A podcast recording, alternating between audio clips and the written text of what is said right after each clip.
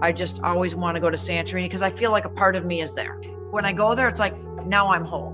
When I get there, the the missing piece that's missing in Buffalo, it's it's over there. And when I get there, then I'm like, okay, I'm all together now.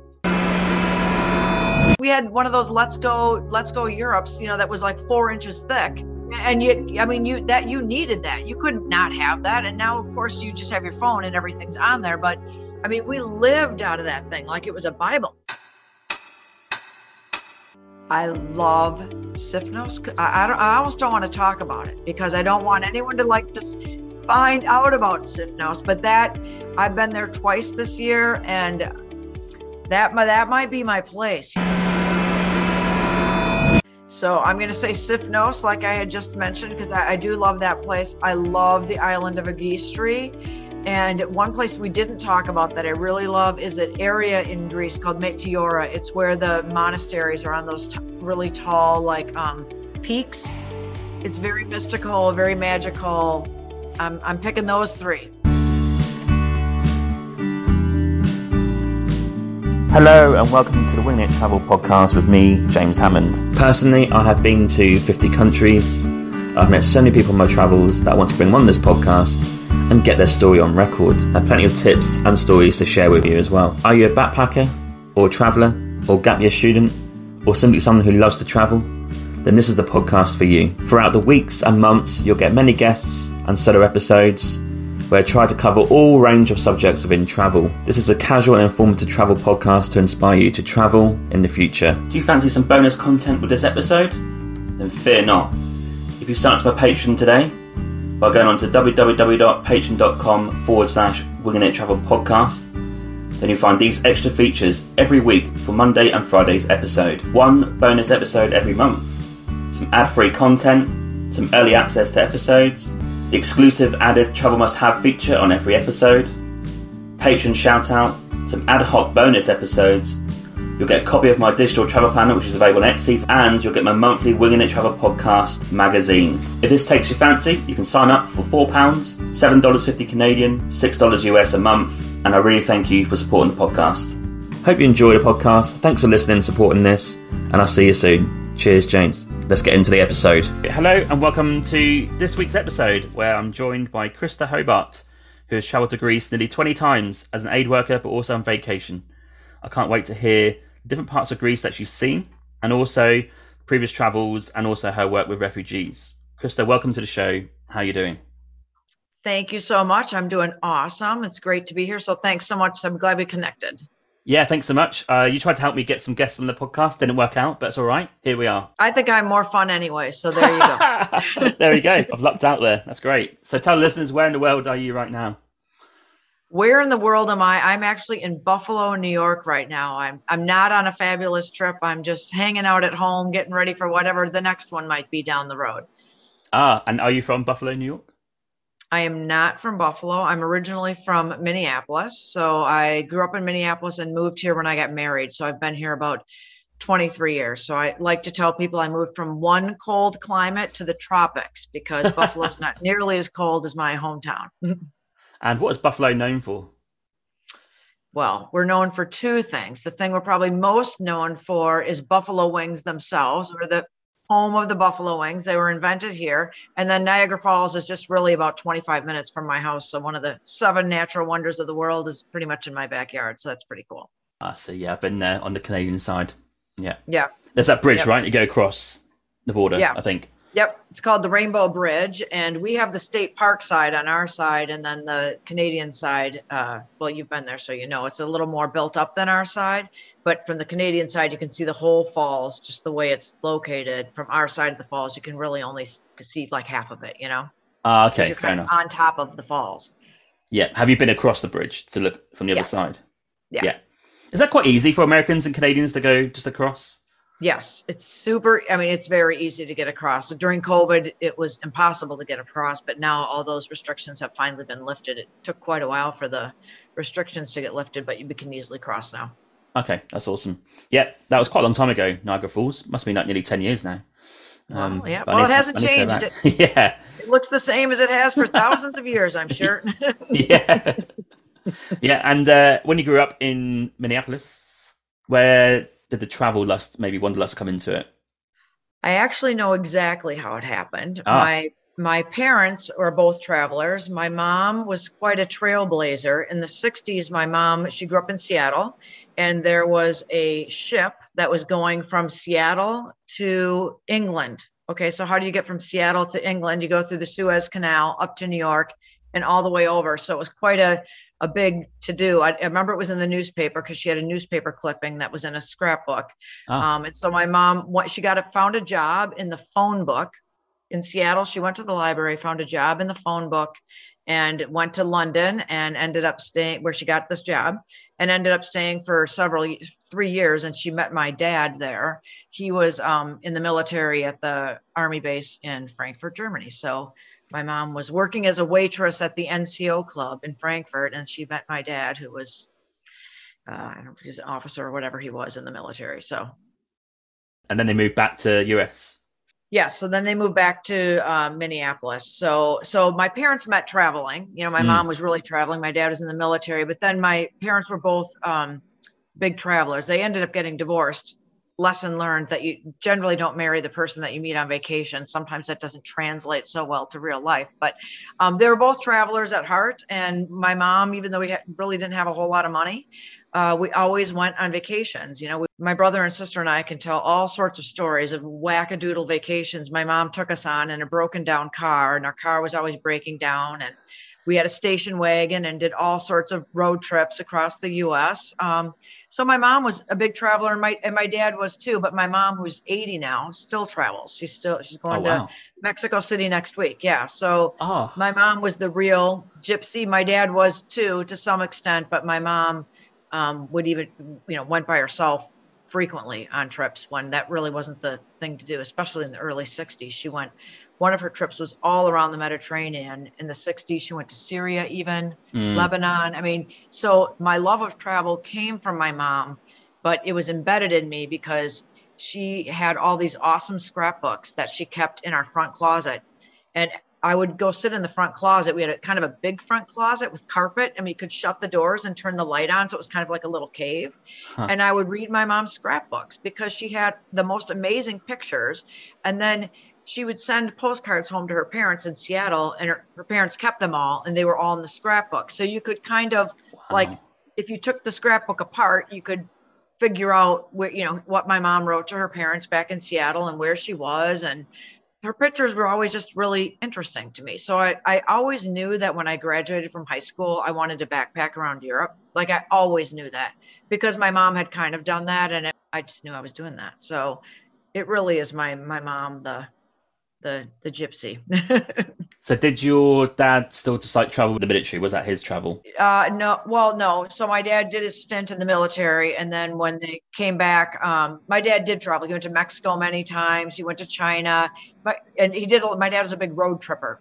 Yeah. So he did a lot of road trips around the US and, and we went to Florida with him one time and when my parents were divorced, like we did vacations between the two of them, but they were always road trip kinds of things. We weren't nice. fancy vacationers at all. They're all, you know, my mom's always included a broken down car and camping. And yeah. sometimes we didn't even have like I remember the one time she forgot the hammer to put the stakes in for the for the tent, and so we had to use a rock. Well, the you know the tent didn't really stay up too well that night. my dad's where we did a little bit like we had a hotel a motel when we would uh, go with ah. my dad. Yeah. So you know yeah. Fancy. But we were always doing something. You know, there was always a, a trip involved when we were kids, and it was great. That's great because the the road trip is a classic American thing, isn't it? Because you can do that because it's so big.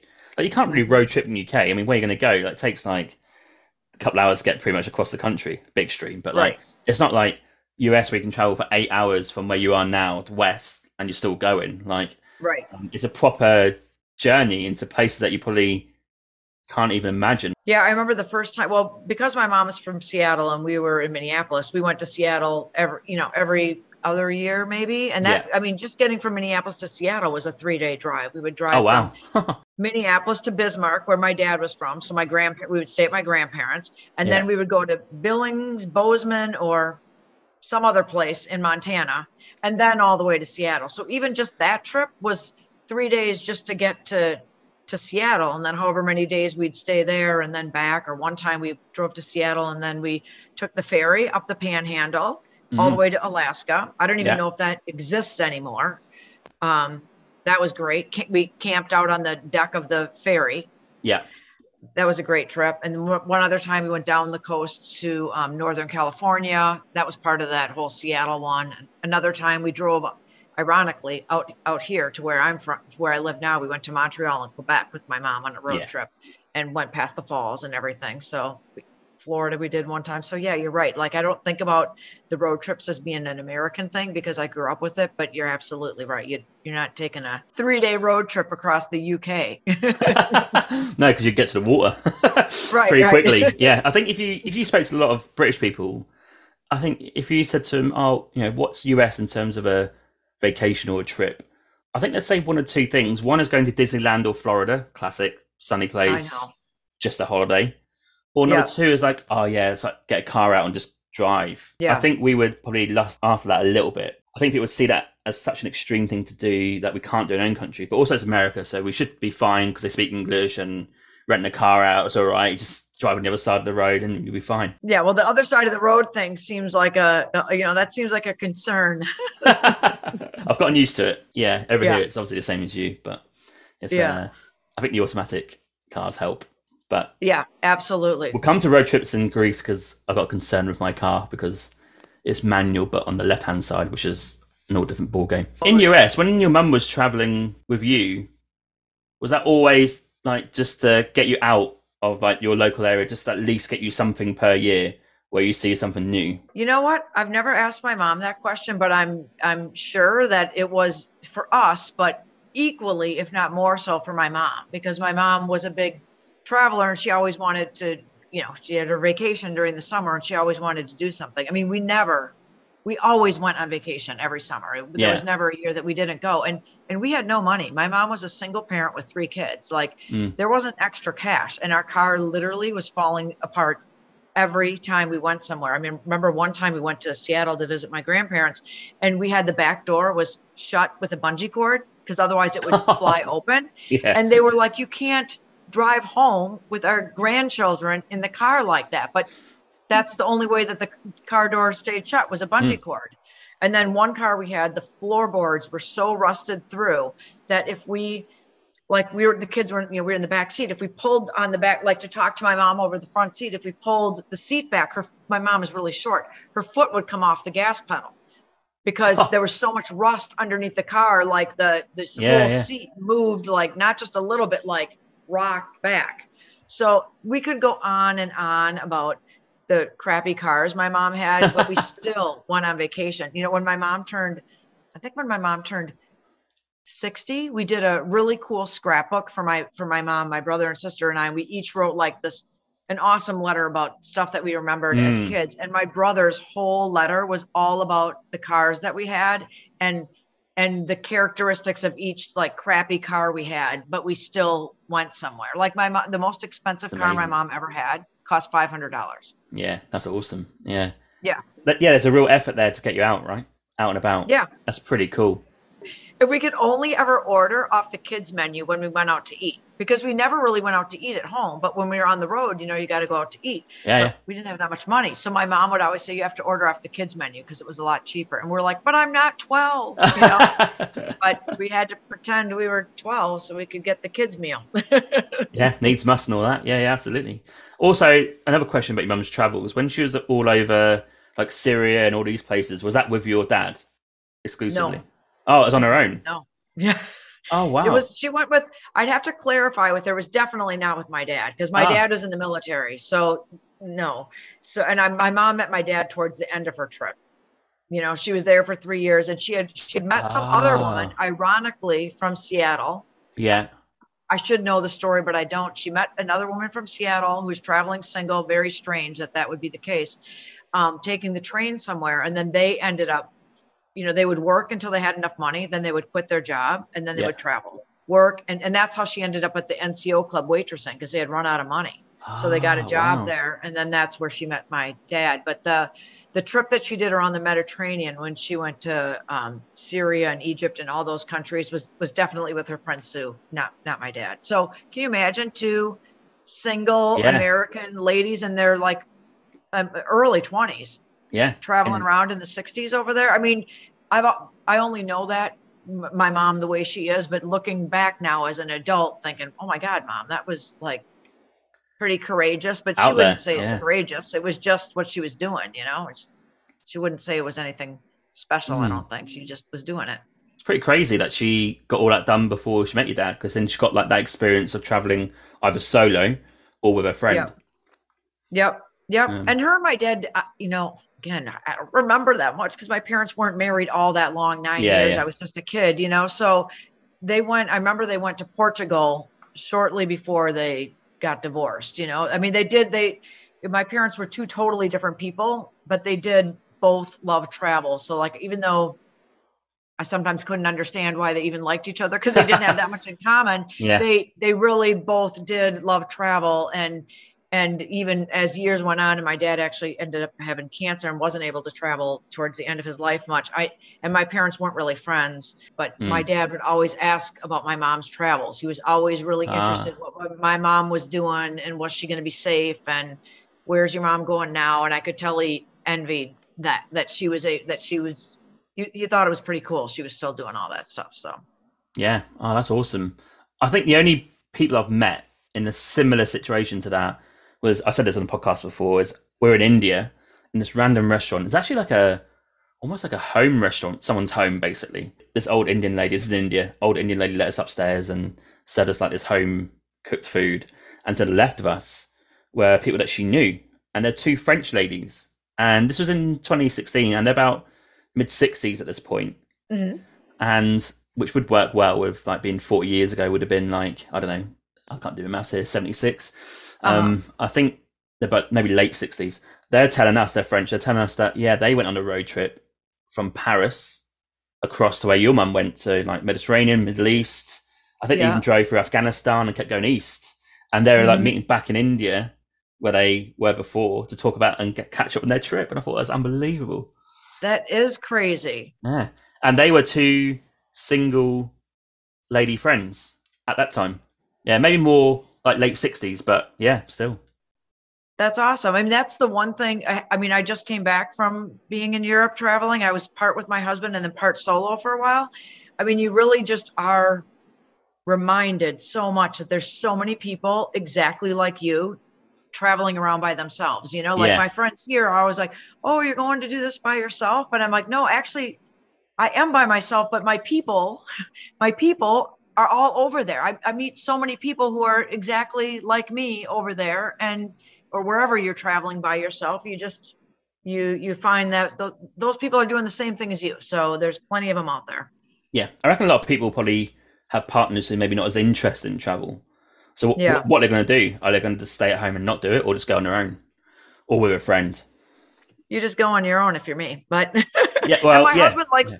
My husband likes to travel too. He's just he just he's working and he can't always go. And then I want to, I can never. I've let you know, like many of your guests, I'm sure, like an unsatiable um travel lust. You know, like I could Mm. keep going and going, and then every once in a while come home and do laundry and sleep in my bed.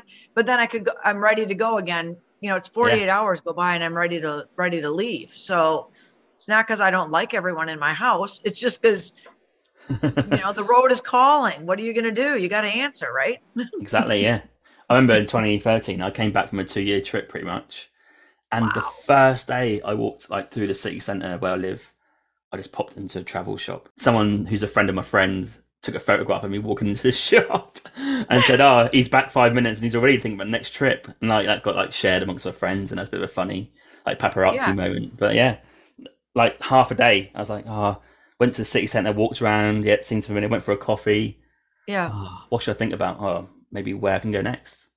yes so I, I bet you did something like me so sometimes if i have like a quiet moment by myself and i just want to zone out i'll look at airline tickets and then i'll look at airbnbs and the place like hmm, i could go here for, you know uh, in, in next month i could go there and i could rent this airbnb that's like my entertainment yeah, some people might have that as shopping, like for things or clothes yeah. or gaming.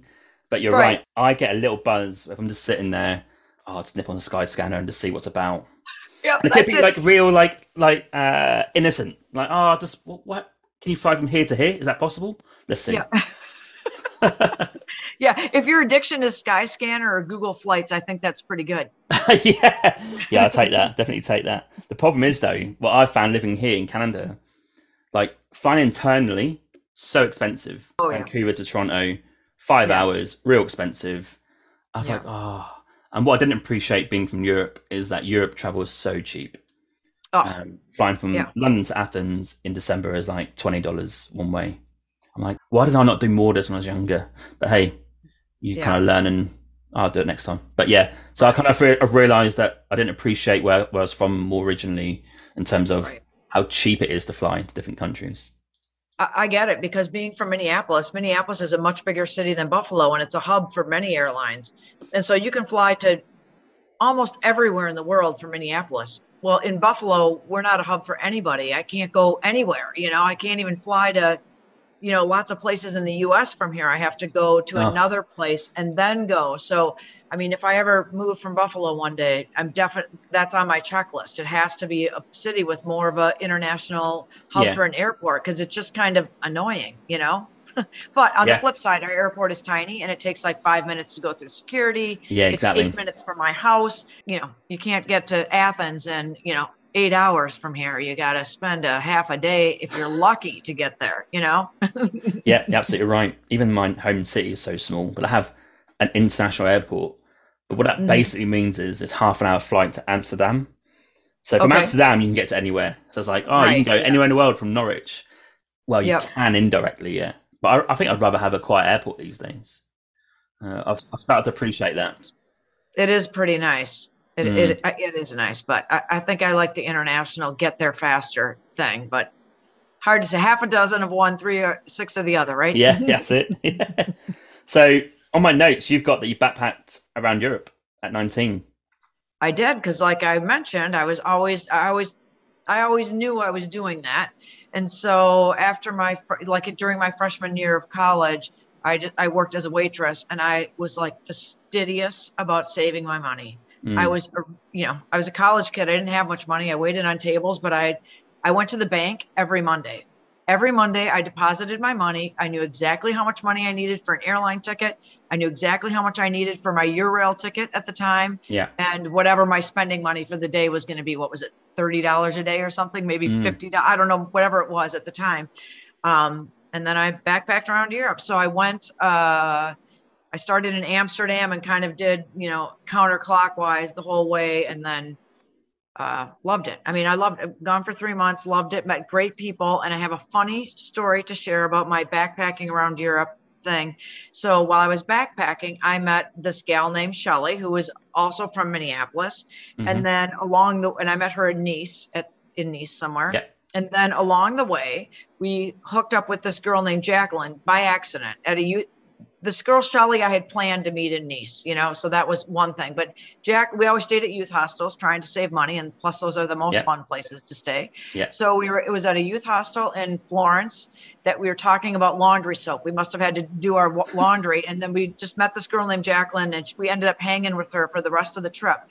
And I saw them last weekend in Vegas. So every, so that trip was 34 years ago. Yeah. Every few years we get together somewhere and it would just happen to be last weekend. So, and this is the day before the internet. Like we used to write each other yes. letters to stay in touch and expensive phone calls to stay in touch. And then it was like emails to stay in touch. And now it's WhatsApp. And uh, both those gals ended up becoming flight attendants. Oh it's and it's just kind of funny. So we had a great time in Vegas last weekend, and it all was from I mean lifelong friends from backpacking when I was 19 years old. We told we told the story of how we met to anyone who would listen last weekend in Vegas because they all thought it was so crazy. and may I ask what year, what decade is this? When we met, it was the summer of 1988. 88. Okay, got mm-hmm. it. So back in 88, bloody hell, that's a long time ago. In terms of like traveling now is so different, right? Oh um, I mean, we um, had a let's we had one of those let's go let's go Europes, you know, that was like four inches thick. Yeah. and you i mean you that you needed that you couldn't not have that and now of course you just have your phone and everything's on there but i mean we lived out of that thing like it was a bible so how did you book like accommodation for example um we just whenever we got to a city we just figured it out so like in greece okay. at the time you know in Greece, you would just get off the ferry boat, and then there would be like people with a sign that would say oh, yeah. "rooms for let," and then we would and then we would just go with them. I mean, it sounds so crazy now. Like, oh yeah, we just followed this person to their house, like you know, a bunch of girls. Like it, it seems ludicrous, but um, yeah, we always found a we always found a place. And plus, in the Let's Go book, there was a you know, it would give you like the recommendations for three or four places, and we would call and oh, yeah, like pray that somebody answered the phone who spoke English, because mm. You know, and then figuring out how to use the payphone, the whole it, it is all so different. And then of course, like now there's Google Maps, and back then there oh, was, you know, yeah, you just were like turn left at the ice cream shop, and then you go straight for about five minutes, and like pray that you found the place. But that was part of the adventure. Yeah, I know. You know part yeah. of the adventure was like I don't know if we turn left or right here, but we'll figure it out. Because adventure nowadays is quite hard because it's so easy on your phone, isn't it? Like I talked about this on the last episode about you have to be you have to choose like do you want to have a bit of adventure and like not use your phone and like forcefully not use it or don't get internet? And then you're kind of like forced into your scenario where you got to turn up try and find somewhere and it's yeah. a bit of an adventure. Or do you go with ease book it because you know the recommendation and save time yeah i think it depends what your goal of your trip is because mm. like on this last one that i just went to when i just backpacked or when i just was uh, going island hopping in greece I didn't do any of my stuff ahead of time. I did a couple of, I did my first two days just because the trip I had gone on before that, I didn't book anything. And it was like, I didn't like the way I felt on the first day. I was like, all right, I just got to get one hotel on the first day and the rest I'll figure out as I go. Yeah. But it was also the off season. Like you can't always, it depends when you're traveling. Yeah. You know, in the off season, then you're you feel pretty confident you're going to find something. But the time before that, when I was in Greece, I did not book my last night's accommodations, which I thought was going to be, oh, no big deal. Athens, I'll, there was nothing in Athens. And that ended oh, wow. up being so stressful that, um, I, I, I wouldn't do that again. that was a bad. Okay. That was that was it. One that was the one time on that trip where my like I kept saying the theme of that trip was I was going to go where the wind took me, yeah. Uh, just it worked every day except for the last night, you know. um, for your backpacking trip in Europe, what were some of your favorite spots off the top of your head? Off the top of my head, my favorite spots. I mean, I had already loved. I'd already been to Greece before, and that is my like favorite favorite place. So yeah. of course I loved it there, and I loved I loved Capri in Italy. Mm-hmm. I loved Pompeii. I love archaeology, so that's why I liked Pompeii. Yeah. But there, it, it was like magical to me. So and and because I think I'm from a cold place, I love the Mediterranean. So while I liked France and all that, and I loved Paris, but I had been to Paris before, and I went to Amsterdam, and I happened to get there the second day I was there. Um, Amsterdam won the World Cup, so it was like crazy. And I was traveling by myself, and it was the first time I had traveled by myself, and I was only 19. Mm-hmm. That was like a little overwhelming. So. Yeah.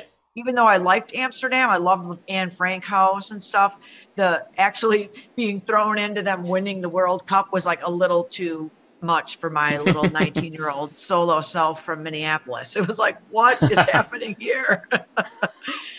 but I am more of a, a, a Mediterranean kind of gal. It's funny, I'm German. You know, my my parents met in Germany, but my dad is actually 100% German, just from North oh, Dakota. Yeah. But Germany, I, I like Germany. It was beautiful, but it reminded me of home. Like I didn't really need to be there. Like, okay, I, you know, I like to go where it doesn't feel exactly like home, you know? Okay, that's awesome. And then you went around Europe on the train, Interrail. On the train, I loved. Yeah, yeah. I mean, I don't know if they still call it a Eurail pass or not yep. anymore, even, but yeah. yeah. I mean, we got the one you could just hop on, hop off for three yeah. months or whatever it was. And it was the best. I mean, we'd use it as a hotel because, you know, we had no money. So, like, okay, if we take the overnight train from Barcelona to wherever, you know, like, okay, we can get on the train at 11 o'clock and then we get there at eight. Okay, that'll be good. Oh, I thought of another thing when I backpacked. I don't know how I forget this one. One of my top 10 experiences ever is I went to Pamplona for the running of the bulls. I mean, that's pretty magical. Looks yeah. pretty insane intense. Absolutely insane. But i mean i'll never forget i'll, I'll you, it's like seared in my brain that experience because the the whole like we we didn't we didn't have a hotel of course because we didn't really know we were going to the last minute. So we took the train. We literally put our backpacks in a bush. In a bush. We hid them behind a bush with our passports in them. Like how stupid were we? What the hell? But we couldn't carry them anymore. Like we were going into the town. We couldn't carry them anymore. We put them behind this bush with just ridiculous. And then um stayed up all night with everyone partying and what yeah. and whatnot and fireworks going off. And then you watch the in the morning the bulls come down the street and the steam out their nostrils and the excitement and testosterone in the air. I mean and the pounding of the bull. It was incredible I, I didn't like when then we went to the bull ring and i didn't like that part at all but yeah um, then we left. then we went to San Sebastian for the day, found our backpacks that nobody had stolen, Wow. And went to San Sebastian for the day and laid on the beach. But I mean, such a crazy experience. That's a crazy. I mean, at least take your passport. Uh, we, we were just stupid. We were 19. Like, yeah, I know. Yeah. I don't know why we didn't carry them, but we didn't. You got away with it. So it's fine. Yeah, I mean, work, it worked out fine. It could have, and you know what? If it hadn't worked out, we would have been like, oh, oh well, it was, you know, like we had such a great time. like you're so stupid that you don't know how like how terrible it would have been to lie. like we'd have been stuck in Spain for a long time if we yeah, had lost yeah, those yeah. things. Yeah, but absolutely. We, we were just thinking about we had to get to the Pamplona for the running of the bulls and the backpack was getting in our way. I've got some more questions about backpacking Europe at your time. In these days, so the Interrail pass is the same. That's fine. Okay. But these days, it's the euro, so one currency. Like, how was yep. that for you going to each country with different currency? I guess. Like, how do you deal with that? it was always confusing because you never knew how much anything was really yeah. because yeah. like oh you're going to use this currency for five days and then you're on to the next one and then i remember um, as you're getting ready to like okay i'm going to be here a day or two more never knowing exactly how many uh, you know at the time it was american express travelers checks that you had to cash in and they were like in denominations of 25 50 or 100 man if you had one for 100 that was a lot of that was big money, you know? Yeah, yeah. And never knowing like, okay, can I make it on the whatever change I have in my bag for, for you know, for the next day? Or do I have to cash in the 25 one or the $50 one? You know, and then am I going to be stuck with the franc before I get to the lira? Or, and then like trading money with your friends, like, okay, you have whatever, 10, $10 left or whatever. How about we, you pay for dinner tonight in your lira and then I'll pay for dinner tomorrow when we get to Greece in drachmas, you know, like, negotiating yeah. how the because you never wanted to leave with a bunch of money in your pocket because it was like lost money really. Yeah it's worthless. Yeah i guess in the end. Yeah so yeah. Th- there was always some banter with friends over cash. Okay got it. And you mentioned before you had this big book you're traveling with oh yeah i mean did you ever consider not traveling with that and just like literally winging it as much as possible or was that was that a godsend okay you still got it i yeah. literally still have the book it's in our office on the bookshelf. It's like so deteriorated, but we recently moved and, you know, pr- into a smaller house and purged a lot of things. But my Let's Go Europe, I mean, that, that, that's like a Bible. And because I had pages highlighted and the whole cover is not even attached. And there's a bookmark in it from Amsterdam. It was a train or trolley in Amsterdam that thing, whatever that is. Mm. There's a train ticket in there for a bookmark. Been in there for 30 years. Wow. But I told my husband, never get rid of this book. Like when I pass away, the kids won't appreciate this book, but hand this book down to somebody because this was like, I mean, that we lived by that thing for three months. And, yeah. And, and I, it, that trip formed me. I mean, that was like a, that trip was such a foundational thing for me as a person. And that book, other than my scrapbooks, it's all represented in that book. So mm. I, I still have it. It's falling apart. All the pages are yellow. If you open it, it feels like it's going to crack. But yeah, it's probably this thick and still with the yellow highlights with my highlighter pen from college. wow, that's, that's so like nostalgic. That's awesome. Yeah. I'm kind of sentimental. I, I'm not sentimental in real life, but sentimental probably in travel, 100%. Yeah. Yeah, yeah. yeah. Um, My next question is you mentioned your two friends you met in Vegas. So you kept in contact yeah. with those. Yeah. Was there people that you really liked that you met on the trip, but you just couldn't get back in contact with? Because nowadays you add them on Facebook or Instagram is easy; it's done in a second. But in those days, like back in then, you what you write them a letter or you find their address or a phone. No, number? so I had I was a good journal writer, so yeah. I would write in my journal, and then I would if there were people that I really enjoyed, they would just write their name and address in my in the back of my journal, which Got of it. course I still have every journal too. I, Yeah. the, the handwriting's so small though I can't even read it. But um, as a matter of fact, what, the last time the three of us girls got together, the the backpacker girls, someone brought their journal, and we were dying laughing. And then everyone's putting on their glasses because we can't. The, you know, our writing was so tiny, you know. or then something funny would happen, and then there would be like we met a group of people, and then there wouldn't be a journal entry for like five more days because right. you're having too much fun at night. So Yeah, why would yeah. you write in the journal? Yeah. Um, I'm sure there are, but I don't even remember who they are. I mean, I always remember there was this guy that we met in Paris or in um, Amsterdam. His name was Sasha Paris. And I remember him because his name was like so, he had the most amazing name, Sasha Paris. I just Yeah. thought it was great. I mean, I'd love to know what happened to that guy. And then when Facebook first came out, I remember one time on like a slow night, I kind of went through my thing and looked up a few people. Yeah, and yeah. there was one one one guy that I met at Pamplona for the running of the bulls, and then he we traveled with him for a while, and he actually came to visit me in Minneapolis, and we were always only friends, and he and I are Facebook buddies, but I've never actually communicated with him on Facebook other than I see his pictures of his kids. So oh yeah, yeah, yeah. the, I was always a really good keep in touch with people. So if Yeah. I like these two girls, they're they're still my really good friends. So Got it. if I needed to know where you were, I I know where you are. That's fair enough. Okay. And I'm going to move quickly on to before Greece, you got Peru. So I've been to Peru. yeah.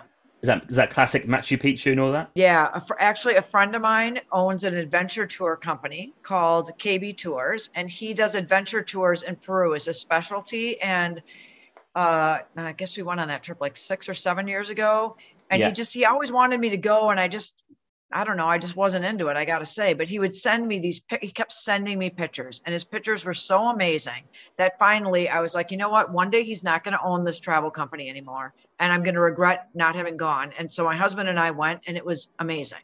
Of course, just it was just like his photos were, and sounds like you've been to Peru too. And Machu Picchu was great, and it was an adventure tour. We did mountain biking and zip lining and all Oh wow, all that. rafting and all sorts of stayed in a treehouse one night. I mean, it was almost a little too rustic for me at times. I was like, okay, I don't really like this treehouse thing, but okay.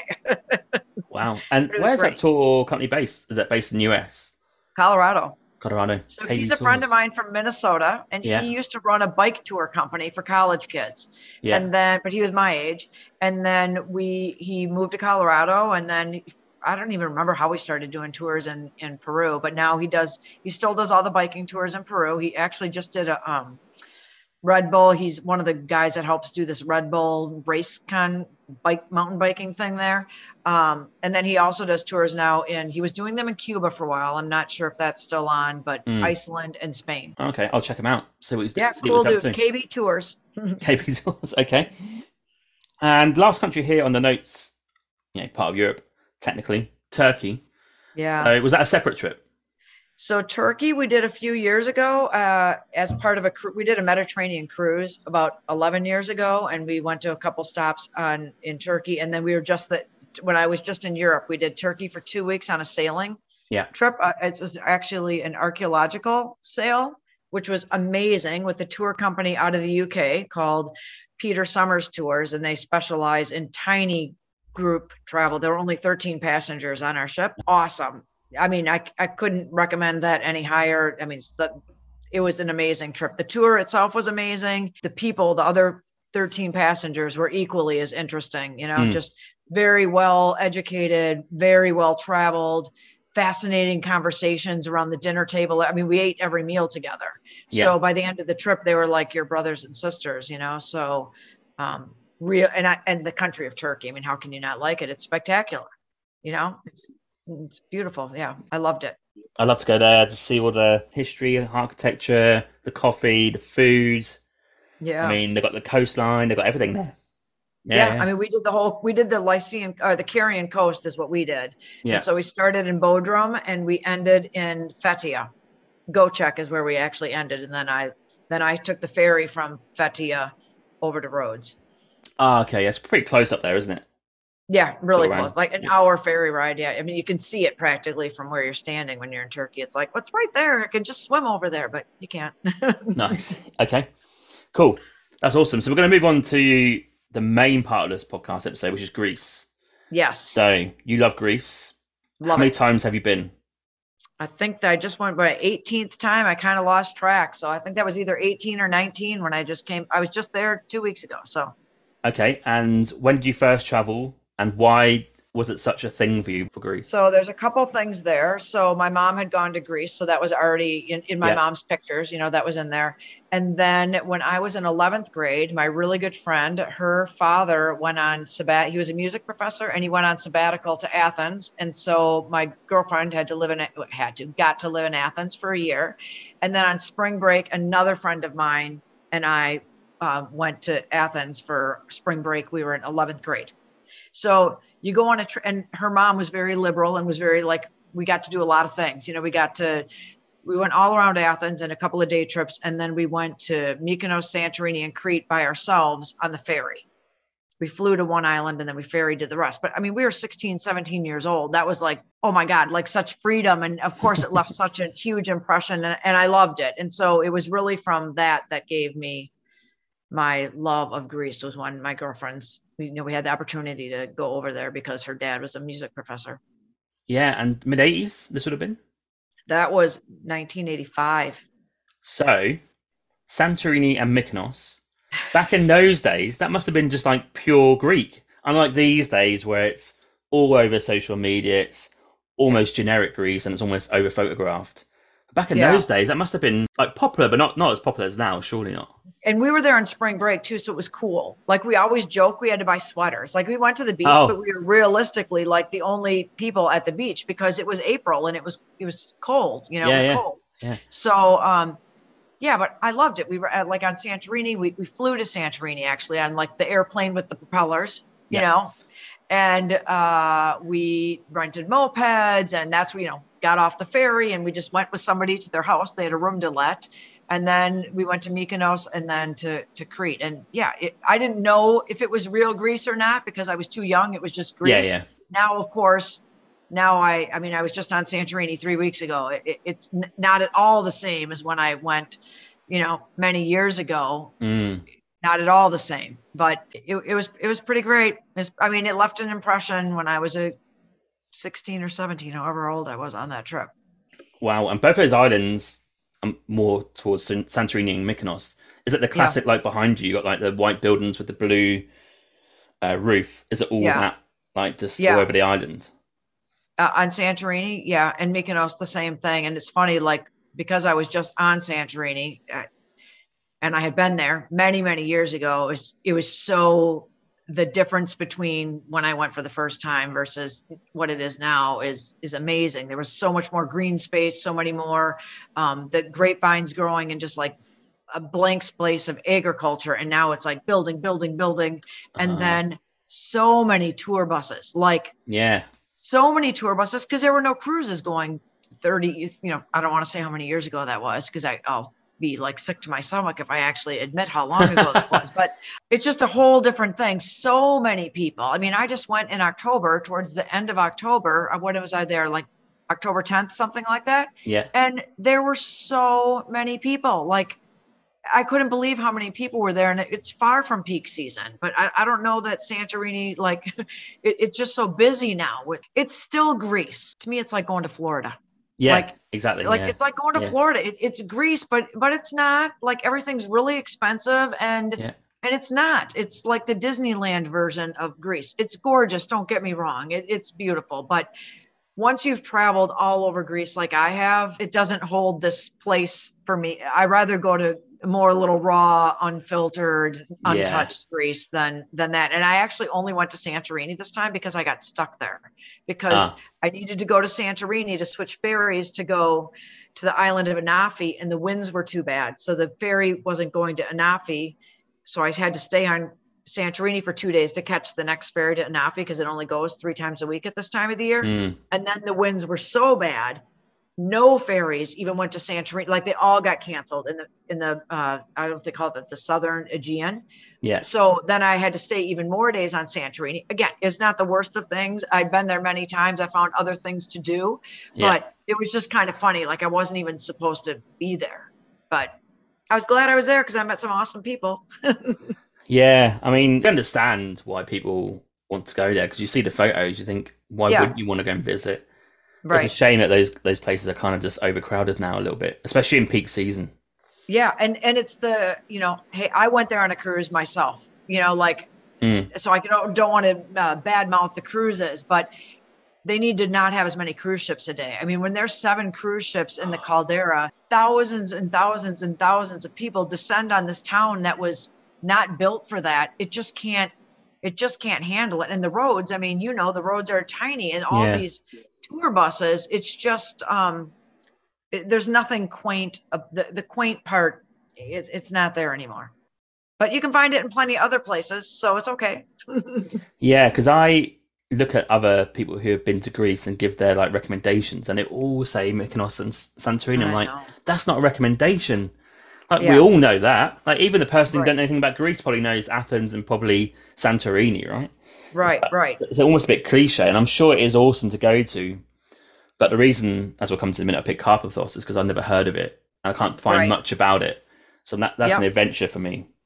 Um, yeah. But when you start to like research all these different islands and look on Google Images, they all got that. They have all got that like white housing like built up mm. along the coast, haven't they? So I don't know why Santorini has been chosen as the one. I have a couple of theories on that. If you yeah. want to know it, yeah, yeah, yeah, Like yeah. for one of them, one is it was one of the first of those islands to get an international airport. Ah, so okay. when you have an international airport, you can fly direct from Heathrow right there. You know what I mean? Ah, like, yeah, yeah. it's easy to get there direct from a lot of places. Um, and then you know, Instagram. I mean, it is the most. I mean, it. Mykonos and Santorini are so Instagrammable that that that has made it is. And and Mykonos, it has an international airport too. So more people just kept coming. I mean, and they're going to yeah. keep coming until there's no space left. But the infrastructure is just not made for as many people as are that are there. I mean, it's crazy. Did the cruise ships? Do they dock there in Santorini so Island? In San, in Santorini, there's two ports. There's the main port where the like if you're taking a ferry from island to island that that come and drop people off. That's the main part with like this crazy road that goes like this. And then there's the old part, which is at the base of the town that looks like what's behind me. And that's where like the cruise ships will all anchor out in the caldera and then they'll use the tenders to bring people in right there because mm-hmm. then at that one right at the top is the town of Fira. So you can either take the donkeys up or take this funicular up. You can't do the big port doesn't drop you off at a town, it drops you off at a port far away. Got it. Yeah, those cruise ships they cause a bit of carnage, shouldn't they? Yeah. Yeah, they're you know, again, they're they're great for what they are. I've been on a few cruises, you know, it's awesome. You pack one time, you unpack, you know, you unpack your clothes once and then you don't never have to worry about renting a car or anything. You get a taste of many different cities and then you decide all right at the end of the you know then i didn't like this port but i loved this one so next time i'll spend a week there uh, so yeah. it's it's great but i think my personal opinion is they just got to like limit the amount in yeah. in places like santorini and venice because they the towns just aren't meant to handle that many people you know? And the locals, I guess, as well, might get slightly annoyed. I don't know. I can't decide if they would because they need the money or you know, maybe they, they would because they just want a bit of space sometimes. I'm not sure. Yeah, I don't know. Probably each person has a different, you know, if you're in, if, if you're in the business of tourism, you know, it's probably a, a blessing and a curse. You know, always yeah. your rooms are going to be booked, but you're not going to get any sleep. yeah, that, that's a case for a lot of like tourist-based countries, right? They yeah. probably don't want as many tourists, but they need it because it's kind of what feeds the the mouths, right. I guess, with the money. Yeah, so it's a difficult one that. And what made you want to keep going back to Greece as a whole? Uh, it's just the place I've always felt most at home for for whatever reason. I, I don't really know why. Again, I think I'm from a cold city, so I like to be warm. It's, I usually go there when it's warm. And I've always liked history and old buildings. When I started college, I wanted my major to be Roman and Greek architecture and archaeology. Oh, so nice. that fit perfectly. Yeah, yeah, Which is why we picked this archaeological tour that we just went on in Turkey.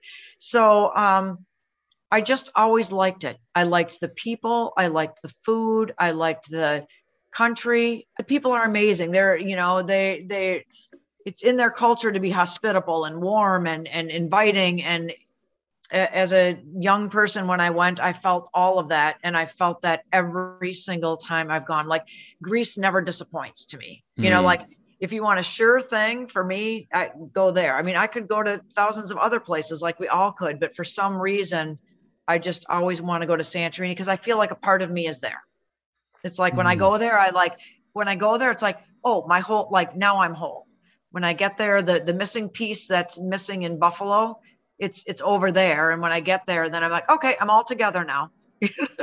you kind of find that one place, don't you? When you yeah. travel, where it just gets you. Maybe it's a few yeah, places, but I wish it wasn't so far away. And I wish that I could, yeah. you know, really, like I wish it wasn't so far away.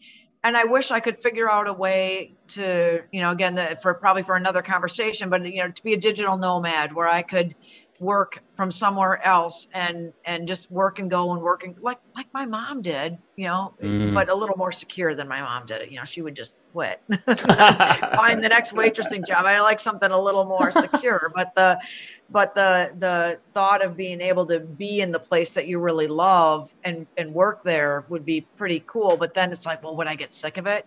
So I never mm. want the romance of it to go away, which is why I always try to go to someplace different because that's what will keep it. I never want to get bored there. Yeah, we're going to come to some places that you've been to in a sec, um, because yeah. there's so many places to go in Greece. It's quite, it's actually quite overwhelming. When I was looking, booking my trip, I was like, where the hell do I go? That's not right. Santorini and not Mykonos. Right, um, right. And I'll come to that in a second. But my final question before that is, well, if you're going to Greece so many times, you must have built up some relationships on different in different places, right? And that people that you've met or the locals there. So that must be quite yeah. cool to go back and see them. It is. So I, I have actually a good story and of all places Santorini because I have been to Santorini yeah. five, I think five times, you know, it's a story of part of the reason why I like it there. So on one of my, it was like my second trip to Santorini. So the one time I went with my girlfriends and then then well then i backpacked another time but anyways it was one of my early trips to santorini like maybe the third time and mm. i i I knew I loved Greece and I had no money, you know, and yeah, but I, I wanted to buy a really nice piece of jewelry as a souvenir. And so I went to this jewelry shop and I actually, I'm wearing it right now. I wear it all the time. This oh, yeah. Necklace. Yeah. Um, I bought this gold necklace. I have no idea how I afforded it. I think it was the first time I ever put something on a credit card because there's no way I could have afforded this as a backpacker, but I wanted it and I knew that I loved it.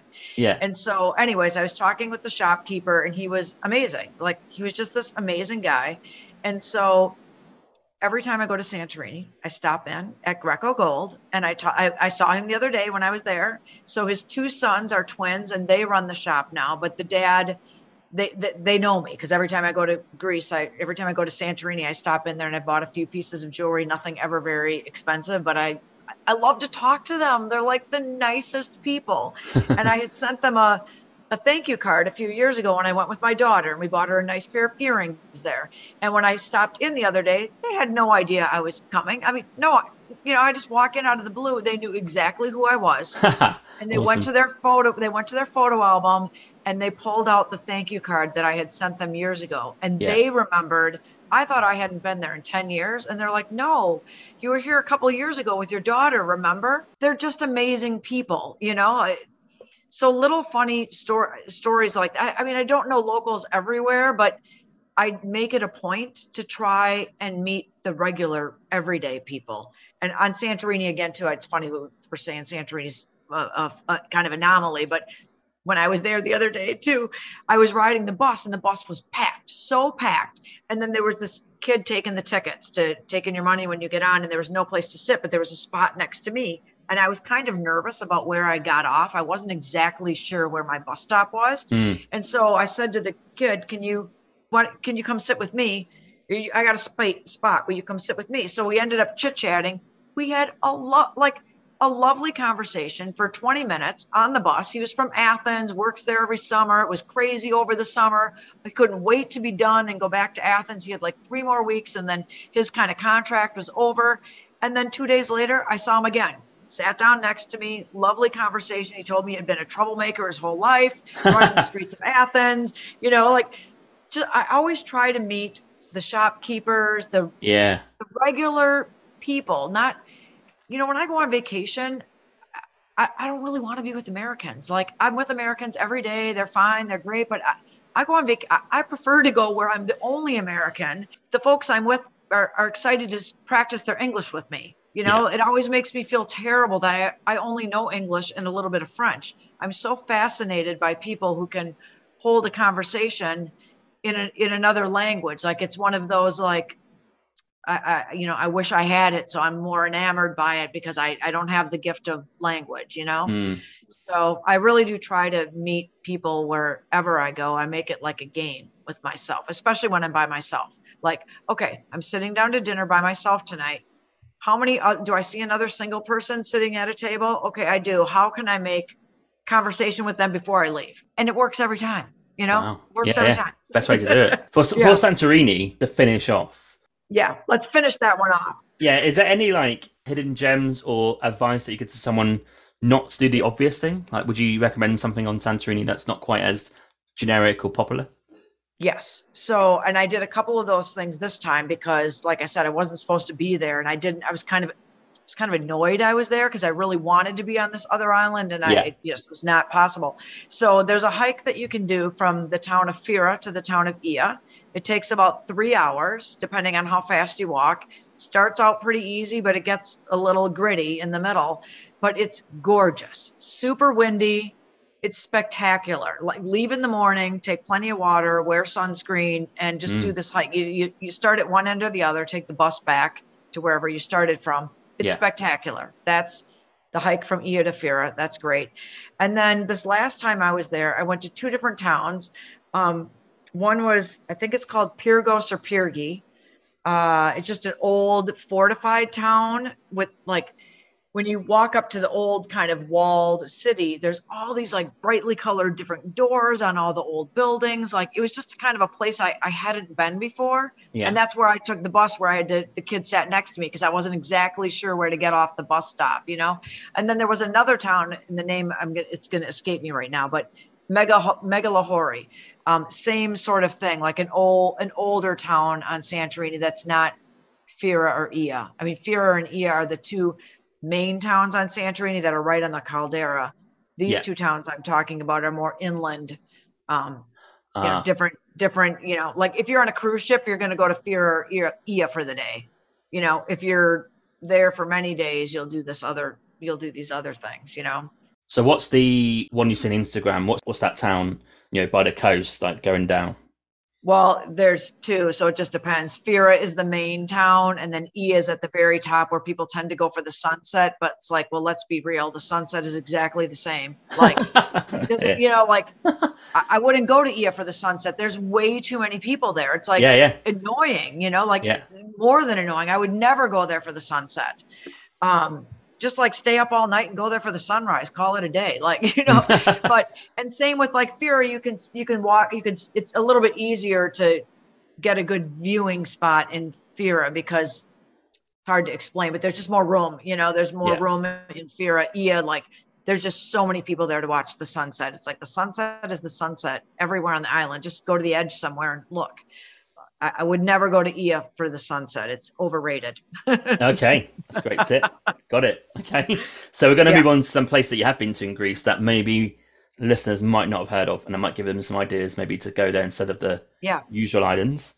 So the first one on my list um, that I've not really heard much about is Sifnos. I love Sifnos. I, I, don't, I almost don't want to talk about it because I don't want anyone to yeah. like to find out about Sifnos. But that I've been there twice this year, and that that might be my place. You know, for a long oh, time, really? my place was Santorini until it's just gotten too much. But yeah. um, Sifnos, it's on the same. Um, it's a Cycladic island, so it looks a lot like Santorini with the white yeah. buildings and and but it doesn't have the cliffs like Santorini used to be an old volcano, you know, that caved in. So um, um, Sifnos is not that, but it's really hilly, and there's all kinds of walking paths. That that's really cool. There's a organization, I think it's called Sifnos Trails, and um, they have r- really well marked trails everywhere on Sifnos, and so that's. Mm. Like there's there's lots of things to do there. Like first of all, you arrive via the there's not an airport, so you arrive via the port. And I yeah. love when you arrive on an island and you just walk off the ferry and you're in the town yeah, like yeah. Santorini, you can't do that. You get off the ferry, you got to take a bus. There's like a million people. It's annoying. Sifnos you just walk off the ferry and there, you know, you've arrived and you're in the town. And I love that. And the walking paths are great and it's beautiful. And it's got all sorts of little little churches that look like the one behind me. It, it's just a it's a beautiful island. So I spent uh three i spent a week there this spring when i went by this you know on my trip that i was going by the sea taking me where the wind blows. Mm-hmm. uh i booked one night two nights at a hotel there and i ended up staying seven. I just couldn't i couldn't leave. Like every day there was like oh there's something else i could do. I could take a bus. There's a, a town called the Kastro and that's at the uh, it's got it's it's like a it's on the top of the hill and that too was an old walled city at one time. Yeah. And it's spectacular. And then this last time i went that's where i stayed. I stayed in Kastro. Just love that island. Lots of beaches. There's really good um really good food scene there. They have a lot of uh, food that's really yeah, specific to their island. And so that oh, i found wow. I, I in the food business is what my career ended up being in. Yeah. So I'm always really interested in whatever the local food scene is, and Sifnos seems to have a really good one. Okay, awesome. I got to check that out. Yeah, that's and a and it's on the main drag. Like if you're taking the the the ferry through the Cycladic Islands, it's one of the ones it stops at. So it's like easy to get to. Like you can go to that and then mix it with another couple of islands very mm. easily. Like where you're going, Karpathos, that's that's trickier to to island hop there. Yeah, yeah. Got a flight into there from Athens. And then even you can get boats from Crete and Rhodes. Mm-hmm. Um, but yeah, I'm just gonna book a few flights. I booked one ferry between that and Kassos Island, which is next door. Kind of cool to check that out. And I'll let you know because yeah. you've not been to Karpathos Island, have you? No, I, I'm curious. And when you go on, I have a whole, I have an off season couple of tips too, so we can get to that when you want to. But the off season is a can be good time to go, and also a little trickier because things aren't open, you know. So it's when I went on this last trip, I really realized that the the the options for like dining and and like taking the bus and catching a connecting ferry just aren't what they are at all in compared to July. You know, weather aside, you know it's going to be yeah. cooler, windy, and not as many people, but like just the logistics were a little um, trickier as you're finding out. You know, like there's not a ferry every day or yeah. Um, some other islands that not even heard of is Seriphos. So Seriphos is next to Sifnos. Yeah. So on this last trip, I went from Athens to Seriphos to Sifnos, and Seriphos again, like really quiet, yeah. not very many tourists. You get off the ferry, the town is right there. You just walk to it. It's got an old walled city up at the top of the like up at the top of this big hill that you can take the bus up to. And mm. I walked all the way down, which I would not recommend because it was kind of dangerous actually. Oh, but uh, that's a time when the Google Maps thing, like I should have looked at Google Maps and like the, the topographical view because there yeah. are lots of walking paths that are ancient walking paths that were right there, but I didn't really know how to take them. Whereas I knew where the pavement was. Mm. So um, but Seriphos is a great island too. Just it's just cute little old school Greece, old school old Greece. School. You know, just like the, yeah, it's like the it's like the original. You know, I I loved it. Sifnos I really loved, but Seriphos was pretty sweet too.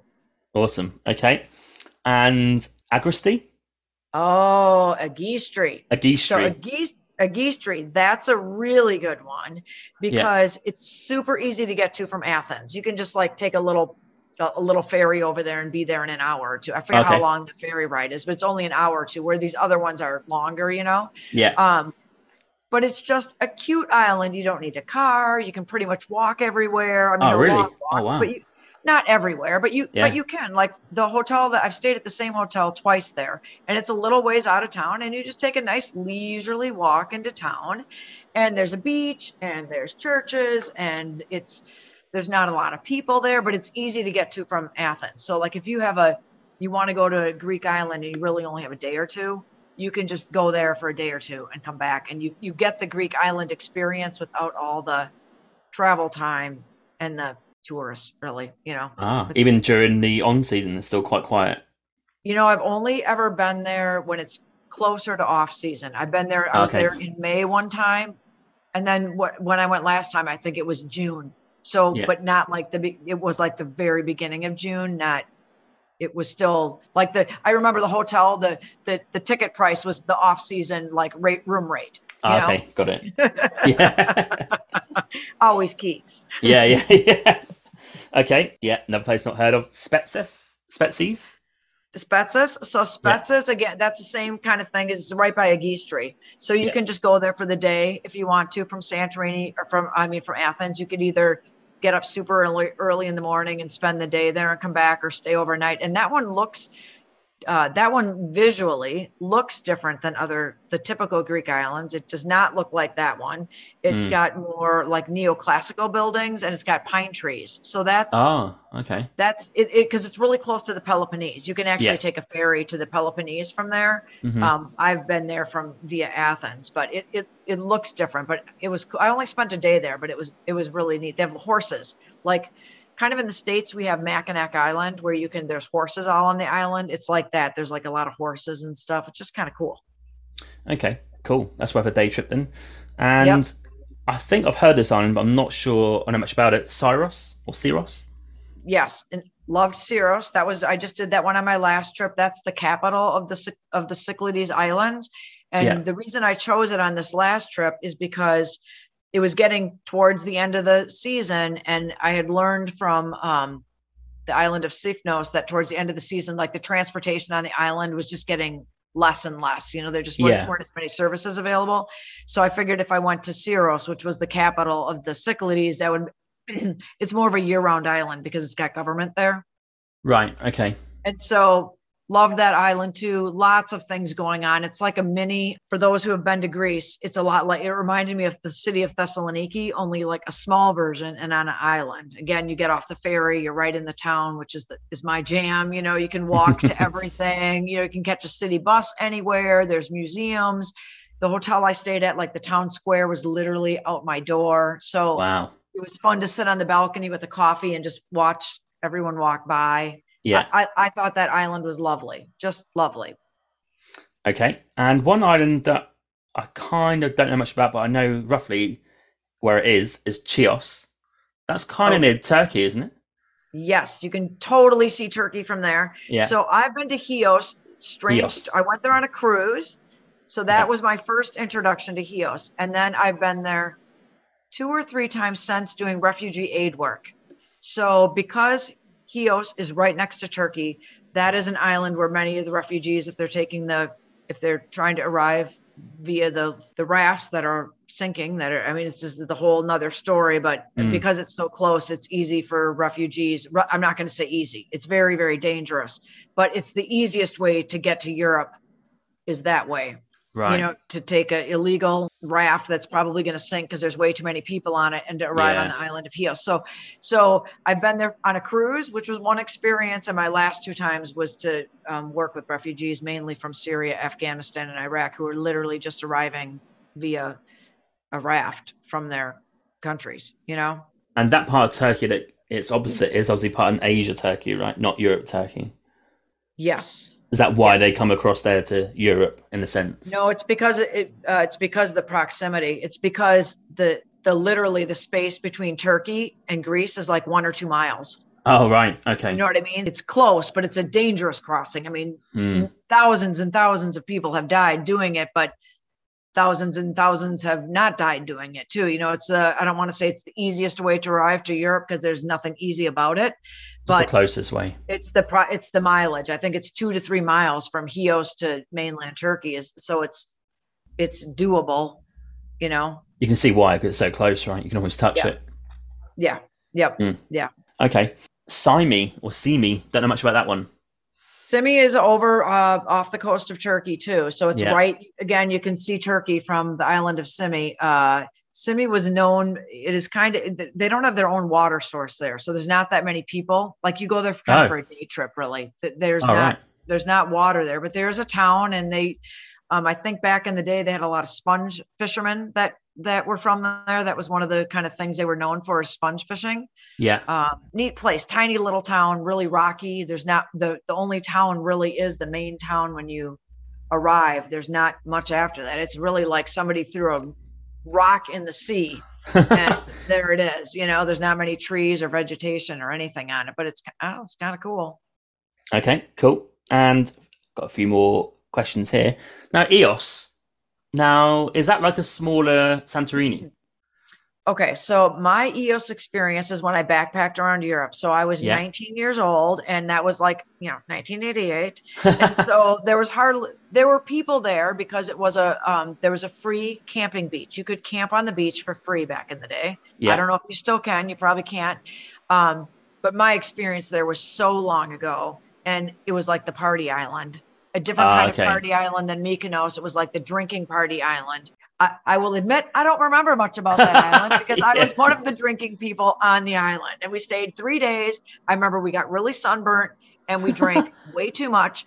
And my friend Jacqueline, who was the one that I we met in Florence, you know, who I just went to Vegas with, Mm. um, she was like the Pied Piper. She spoke English and French, and she I remember she met these French guys, and like we had people. There were people always surrounding us because she was the life of the party, and probably because we were drinking way more than we should have been. Right. But I don't know that it's particularly like picturesque, or if there's any, you know, like we went there to drink, and I, honestly, I don't know that there's that much going on on Ios, other than it is kind of known always as like a little party island, but not like a Mykonos. Mykonos is on another, is the like, Disney World of party islands. Ah, okay, got it. Yeah. Right, right, right. Okay, and Crete, like their own culture, right? They're kind of their own people, almost to a sense. So, what's your uh, experiences of those? So I've been to Crete a few times. I haven't been there in a long time. Crete's amazing because it's a big island. Yeah, and you could spend days there. You definitely need a car on on on Crete. And my favorite, there's there are two things that I did there that I love. There's many things you can do there, but there's a Samarian Gorge, and it's a hike that you do. You start in the morning and you start at the top of the mountain, really, and you walk all the way down to the sea. So cool! It takes all day. It, I loved that. That's my probably my biggest memory of of of Crete is that, and then there's also the archaeological ruins at Knossos, which is on like the Samarian Gorge is in the middle of the island, and Knossos mm. is on one end of the island. That's super cool. And yeah, the Cretans, like when people are from mainland are like, "Oh, Crete," like they're their own thing, and, maybe it's maybe it's like as Americans we say, "Oh, Texas." They're like, "Oh, they're from oh, right. Texas." Like Texas is their own deal, and we know what it is. I get the feeling that for Greeks, when you say you're from Crete, you're like, "Oh, like." I know what that means. You're like from Texas, like from the, you know, they have their their own kind of culture there. They're of course they're Greeks, but they have their own thing because really, Crete is really far from Athens. It's really Yeah, far yeah. from the mainland. You know, it's Yeah. closer to Egypt than it is to, or if it's not closer, it's Egypt is very close. You know, so relatively speaking, so they have their own, you know, their own foods that they have there, and and I'm sure they have a dialect that's different from the mainland too. That I don't know because I don't speak Greek, but okay. Uh, is it Cretans or Cretians? I call them cretians but is it Cretans? Cretans. Cretans. Oh, or Yeah, yeah, I got that. I Cretans, not get that yeah. wrong. Yeah, well, I think they'll still like you anyways.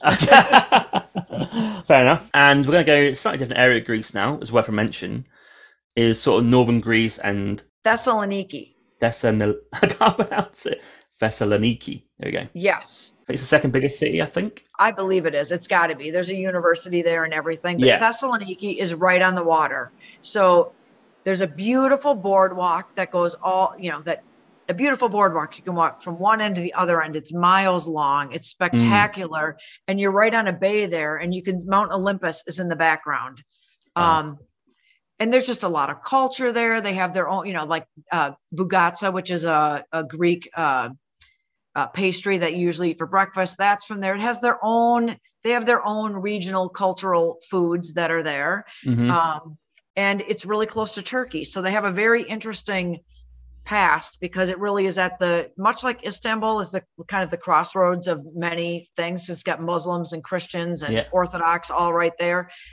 Thessaloniki similar sort of deal you know they they for a long time there was a good mix of muslims and christians and and orthodox and um i read this most amazing book before i went to thessaloniki for the first time called the thread by uh, the author her name is victoria hislop she's english and her she writes historical fiction about greece is her favorite place too and so I, i've read every one of her books and that book was absolutely fascinating because it talked about the population exchange that was going on in the 20s when um, at the kind of the end of the ottoman era and everything it's just a fascinating book and it, i was so grateful that i read that book before i went because it really helped me see the city i could see the city's past through Mm. the lens of today you know Yeah. um, and and that's another interesting tidbit to make i do try to read about like a book about not necessarily like a a history book about the place I'm going because I don't find those as interesting. But like this mm. Victoria Hislop writes really historical fiction, and I like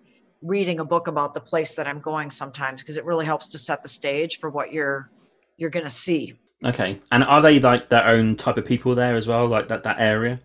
No different than you'd say, like how I mentioned Crete has its own thing. Oh, like okay. if you're from Thessaloniki, I mean, you're on mainland, so it's more yeah. the same. But um, I mean, they're still they're still they're still Greeks. You know, they. Mm. It's funny, like in different regions, they have different last different endings of their last names. So if you're yes. like if your last name ends in Akis, you usually people usually know you're from Crete.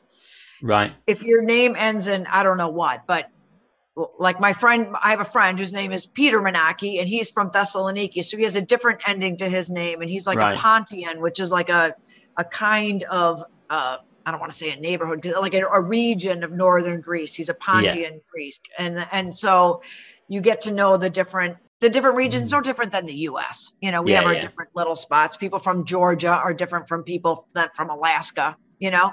Yeah, yeah. But we're still all Americans. yeah, yeah, that's true. Okay, and you mentioned the notes here, Northern Greece, uh, Kastoria and Ioannina. Yeah. So uh, Kastoria is how you say that one. It's yeah. a little town in northern Greece. It's it's close to Albania, and so oh, is Ioannina. Um, we went to Kastoria. It's a beautiful little town on a on a on a lake, spectacular. And then I did some aid work last winter in the town of Ioannina. Same thing. It's in northern Greece, surrounded by mountains. It was mm. cold. It was colder in Ioannina than it was here in Buffalo. I remember thinking oh, wow. I, I, knew it was going to be cold, but I didn't realize like that cold. Yeah, yeah. And skiing and it, that too is on a beautiful lake with a beautiful little waterfront that you can do all the walking. Spectacular. I never met a place in Greece I didn't like actually. Yeah, it looks like kind of country, right? There's just so yeah, much there. Yeah, yeah, it's there, ridiculous. There is. All the wonderful things are right there to find. You know, they're they're right in in front of you. So there's so many different places to choose from, each with yes. their own little flavor. Yep, and also we've got to give a shout out to Athens because when you look at a capital city or big city in a place, this has got to be one of the best cities of things to do. There's endless amount of things to do. yes, I love Athens, and I think that Athens sometimes gets a bad rap. It does, because, yeah, yeah, yeah. Because this is my belief, and maybe you have a different one, but there's a lot of graffiti there, and right. it looks gritty. And if you're not visually expecting that, you yeah. think, oh my gosh, this place looks like dangerous. It's like graffiti everywhere, but it's not all graffiti. A lot of it is street art. And mm. like, I-, I love Athens. There's something to do. It's like New York City. There's something to do at every hour of the day. There's yeah. amazing restaurants, great culture. I mean, the Acropolis, you can see it from almost everywhere you are. Yeah. The sea is what, 20 minutes away in Piraeus. I mean, the sea is right there too. Like, I love Athens. I, I would never be bored there. It's fabulous city. What's your favorite thing in, in Athens to go and see? I mean, Acropolis has got to be up there, isn't it? I suppose. Well, the Acropolis is great, and I love the Acropolis Museum. I mean, it's kind of cliche, oh, yeah. but yeah, but the Acropolis Museum is great. I mean, have you been to it before? No, we're going. So, so me and my mum have got four days in Athens. Then she's okay. going home. Now I'm fine. Okay. The rest solo, but in Athens, I'm sort of looking at all the things to do, and she's like, "Yeah, that's one of the things I want to do." So that we are definitely going there. So that's the museum is fabulous. When you walk in, it's got a glass floor because when they went to build the Acropolis Museum, of course, Athens is how old is Athens as a city? Like thousands yeah, yeah. and thousands of years. So there's layer upon layer of city that the city has been built on. So when they went to build the Acropolis Museum, they put in a glass floor and you can see like the layers of city below and old walls wow. and stuff that they found. It's just cool.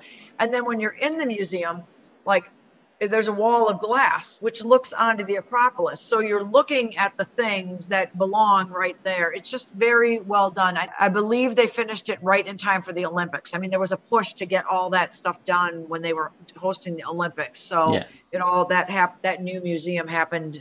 Um, it's relatively new. You know, the museum used like when I went to Athens for the first time, the museum was right at the Acropolis. It was this little tiny building. I mean, you can't even, you'll see it when you go. There's a little mm. building up there, and it was the museum. And it's just kind of funny that it was this tiny little thing. And now there's this amazing place across the street. But my favorite things to do are, are that and to just stand at the Acropolis and look out at the city. And yeah. then at the base of the Acropolis, there's a road that pretty much goes all the way around the base of the Acropolis. Um, it goes all across the front and then it gets a little like zigzaggy and you got to walk through the Plaka on the back but you can walk all the way around. You might need your google maps for it. But in the evening there's all sorts of street vendors and artisans and uh, restaurants and cafes and like i could walk around there every night for the you know uh, for a long time and never be bored because there'd always be something different. And one of the best things i ever did in athens i should add is we um, I, I've I, I got to see a show at the theater that was right there at the base of the Acropolis. So yeah. I would recommend to anyone. They usually only happen in the summer, mm. but to check out what the schedule is, and if you can happen to be there on a day that there's a performance, whether you know what the performance or the performer is or not, it doesn't matter. Like we went to see that. We bought tickets. It was some famous Greek singer. I didn't we didn't understand one word. I have no idea what was going on, but it was one of it was amazing. You're at the Acropolis in this theater that has been around for thousands of years, listening to beautiful music under the stars. I mean, there really was nothing better than that. It's pretty insane, isn't it? Yeah, yeah. I think yeah. they're not doing it in December, but I get that because it's obviously off season. Yeah, but, but um, go see a performance of something else because I think getting yeah. seeing a performance of whatever is going on in the local culture, even if you don't understand it, adds such a neat layer to your experience. Mm yeah, I can't even like just wait. I can't wait to just even like walk around the random streets and just like dip into like a local restaurant or coffee place or something. Just watch the world go by. Like, gonna try and find some of those. Oh, you'll find them. They're everywhere. Yeah, yeah, everywhere. Yeah, just not in a too touristy place. Just off it and see what I can find. Yeah, you'll find it. Okay, I've got some quick fire questions about Greece. So, sure. Would you consider it a budget friendly destination, even during I... the on season and off season? Would I consider Greece a budget friendly destination? Yes. Yeah. Would I consider Santorini in August a budget friendly destination? No. Got it. So the untouristic places are very budget friendly. The tourist places like Mykonos and Santorini are off the charts. Like Got it. they're so expensive, it's crazy. Like yeah, I just wouldn't do it. But but the the places that I just went on my last trip, they were very budget friendly. The off season is great for that. You know. Um, I'd say Greece is a budget friendly place, but you could also spend a ton of money. It just depends what you're looking to do. You know, the untouristy ones are like such a bargain. Yeah, which brings me on to on and off season. So yeah. I'm going off season. Yeah. I I've booked quite a few stuff because I've got to get back to London for 23rd, I think. So I've done quite a lot of work booking some stuff. Now, what I found is accommodation. So this is Airbnb yeah. is super cheap in the best locations, even compared to like hostels. So Athens, for example, a hostel dorm, even in December, in Canadian dollars, is still forty to fifty for a dorm okay. room. Yep. But an Airbnb is less than that for a whole apartment. Right. So, do you want my theory? I, I, have. I have a feel. I have a, a, opinion about Airbnb versus hotel and hostel. So, because I just I just did this on my last trip. So, I like to stay in Airbnbs when I'm going to be there for a little while. Probably not going to cook, but I want the option of like having some stuff in the fridge. Yeah. I also stayed at a yoga hostel this last time on Santorini yeah. because I want I had already been by myself for several days and I wanted a built-in way to meet people, which is exactly what happened. I got a private room in a youth, you know, in a, this yoga hostel. I shared a bathroom with the dorm room next to me. Yeah. It was awesome. It was perfect for what it was because I was able to meet a bunch of people after being tired of being by myself. Like, mm-hmm. so that was, it was great. And of course, super budget friendly. Yeah. And then a hotel, I like to, I like to, I like to stay at a hotel because I sometimes I want my breakfast. Like I want a European breakfast. I think that that's part of the the charm. I love going down to breakfast and having the choice of Greek yogurt and their awesome honey and the and little sandwiches and spanakopita and all the you know homemade jellies and stuff. So mm. it just kind of depends what you want to what you're looking for. And on this last trip, I had a mix of all three, and they all serve their purpose perfectly. Okay, and for for Athens, yeah, I was doing a bit of research on like, do you need to book stuff? Because obviously tickets or I don't know, getting into certain places like tourist places to go and see the Acropolis, etc., etc. Now, I did read that in the summer you would have to do that, but in the off season, you could probably get away with not doing that. I'd say you could totally get away with doing it. I mean, the okay. only time I ever got in trouble in Athens was earlier this summer when I didn't book the place on my last night and it was like the Yeah, yeah. beginning of tourist season then and it was like I just couldn't find a place to stay. It was so stressful. Mm. But otherwise in the off season, I think there's Athens especially there'll be plenty of options. And you're right about the cheap Airbnbs in Athens because I usually do stay at an Airbnb in Athens and it's cheap. And you can get great locations Mm. for cheap. I will say that the locals aren't like psyched about that because it's really pushing out regular Yeah. Athenian renters. I, don't have an option to rent, so it's not as easy for them to rent places anymore because so many places and buildings have turned into only Airbnbs. So good Yeah, for that's the problem. travelers, maybe not as good for the people that live there. You know, Yeah, that's a huge problem for Airbnb. That's Right. another, another discussion, I think. right? and weather on and Yeah. off season. I mean, on season we all know hot weather, Yeah. great weather. But yeah. any ideas what it's going to be like for me in December, early December? I'm not sure exactly what it's going to be like for you, but you're definitely going to need a coat and to make sure it's a good like windbreakery coat because even on my trip just a couple weeks ago, Yeah. I went from wearing a sundress and then all of a sudden by the end of the trip I had on my scarf and my and I brought a um I have this like very trusty rain jacket that I bring everywhere. It's like a rain jacket windbreaker and I always pack it at the back bottom bottom bottom of my bag. yeah. I pray I never need it, but I always have to have it. And I wore that several times because it was just getting like a little too chilly at night. So it's going to be cold when you're there and it's probably going to be windy, but it'll be Okay. beautiful. I've been to Greece in December before, but then I was in Athens in northern Greece. And that was on a refugee trip and we were doing Yeah. coats. So I haven't actually the the coolest weather I've ever been to an island was the very first time I went during spring break in April when I was, you know, in 1984, you know, and it was, and we bought sweaters on that trip. So, okay.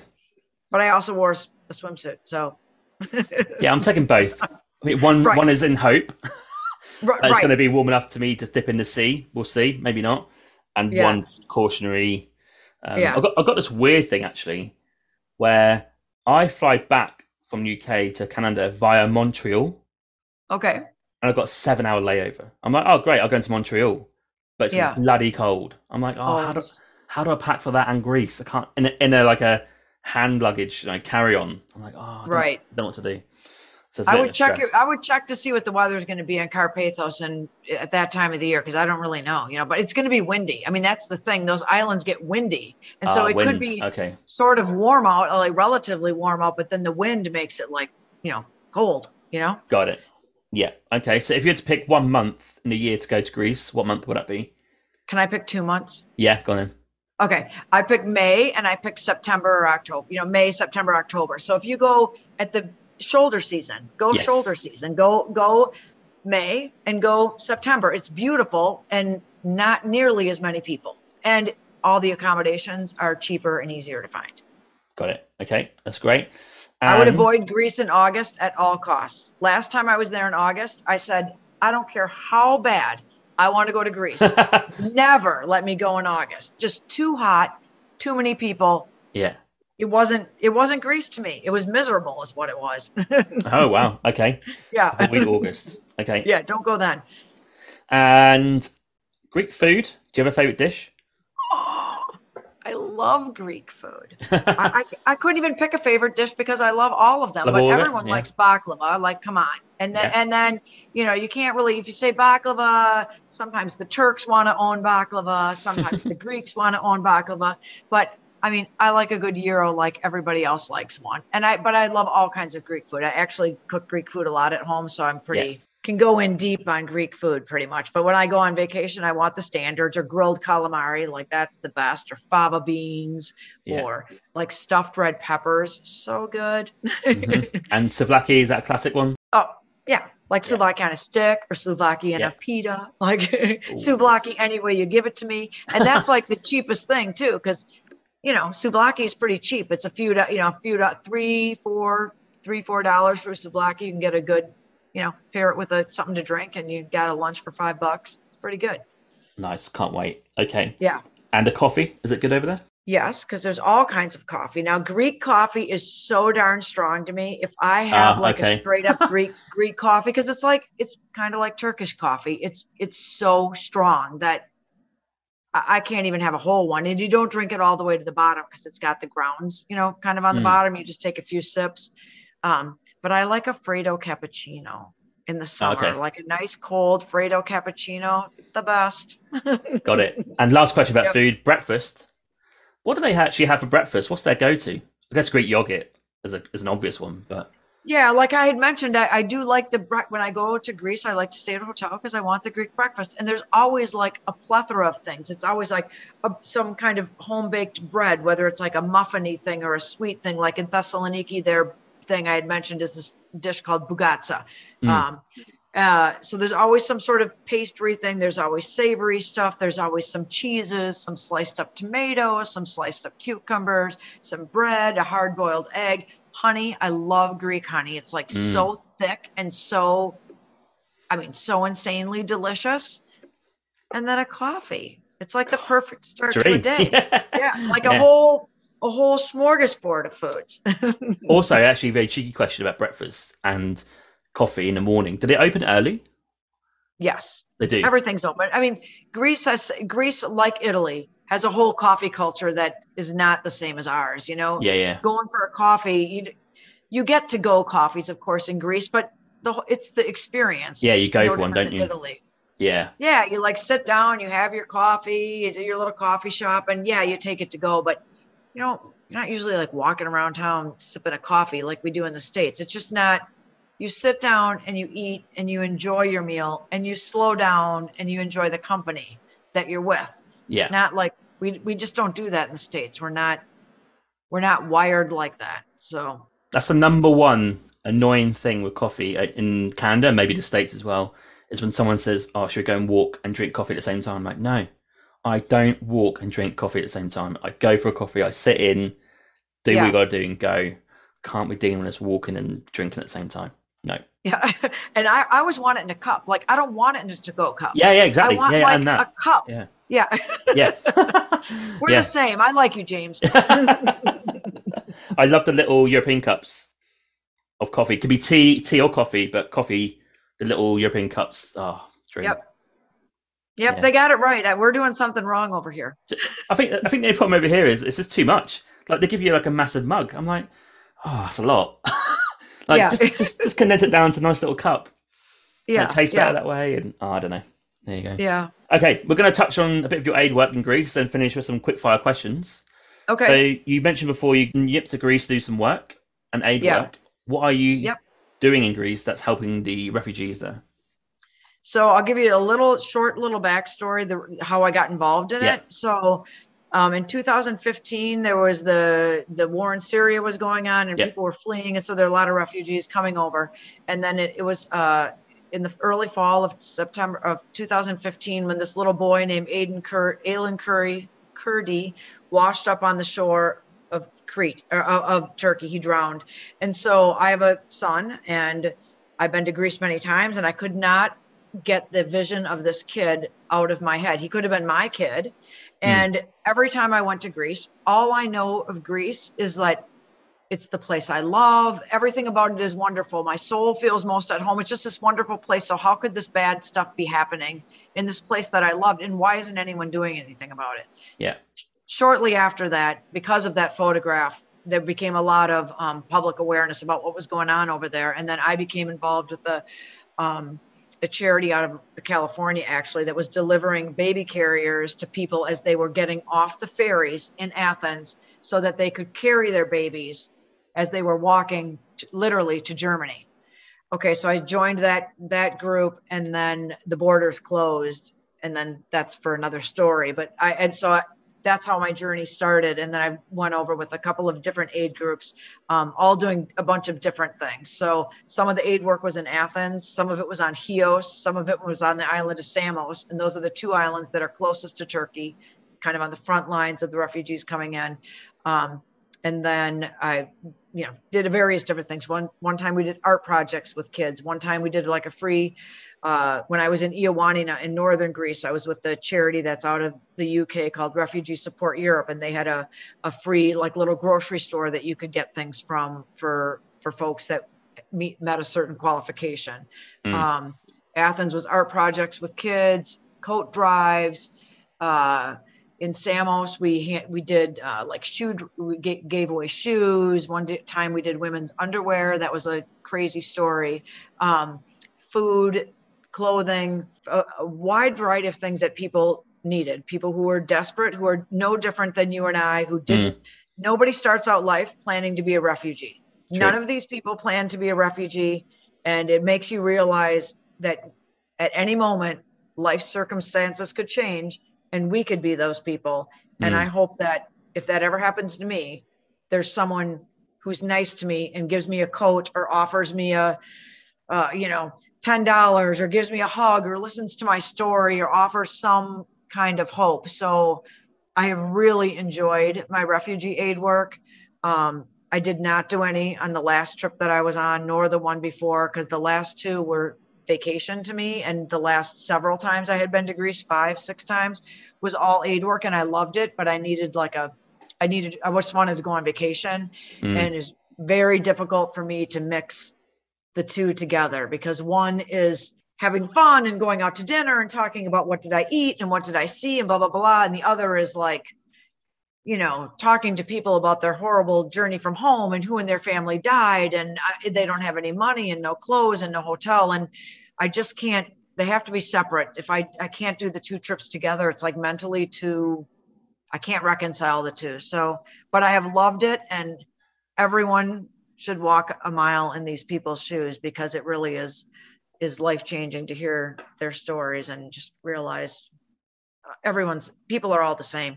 We all have the same wishes for our kids for ourselves. We all have the same dreams. We mm. all want to be happy. And you know i was born lucky i was born in the states i have a passport you know like yeah yeah it's yeah. difficult to help refugees when you're like flying around oh i'm going here and there and here and there it's because i was lucky that i was born in the states and i got a passport i won the birth lottery you know and and and the folks that when i'm doing refugee work did not win the birth lottery. You know, they they don't have a passport. They're stuck in Greece. Most of them, most of them don't want to be there. They would rather be in a different country, but for all sorts of reasons, they're either were granted asylum there, which is is good, but it's not great, or they're just stuck there because they have they can't get anywhere else because they don't have the right paperwork, but they can't go home because it's too dangerous.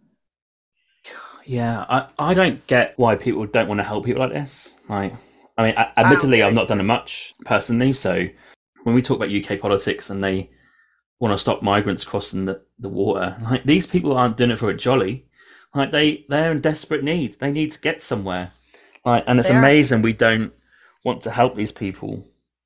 I just don't get it. And like you say, the birth lottery is a huge thing because what are those people that you meet in Greece that come from Syria, for example? Yeah. They might grow up in their childhood childhood like you, like they want to go and travel for a bit, like just go and see some different cultures. They might want to do that, but because they're in that country and yeah. they don't have the passport that allows them to do it, or even have a passport, and it's a dangerous right. country right now, they can't do it. But they're no different. They've got the same dreams and same hopes. Right. And until and like you and I know that.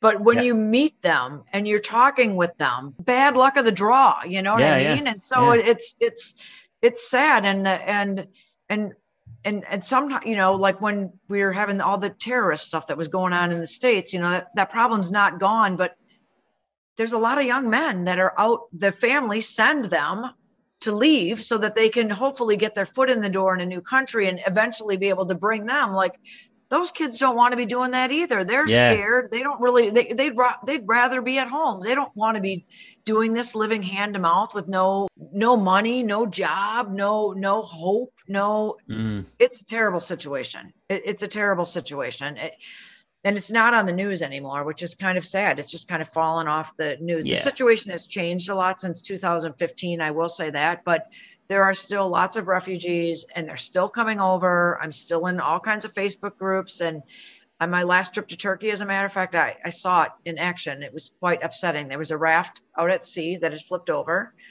I knew exactly what it was when I saw it. I was already upset about it, but there was no one on it. Our, our sailboat went up. I went ran right up to the captain and I said, you know, the boat, and he said, my it, it's migrants. But we went up to the boat slowly, but there's no one on it. So I don't know what happened to those people. Mm. If they ever made it to safety. If no one made it to safety, I don't know.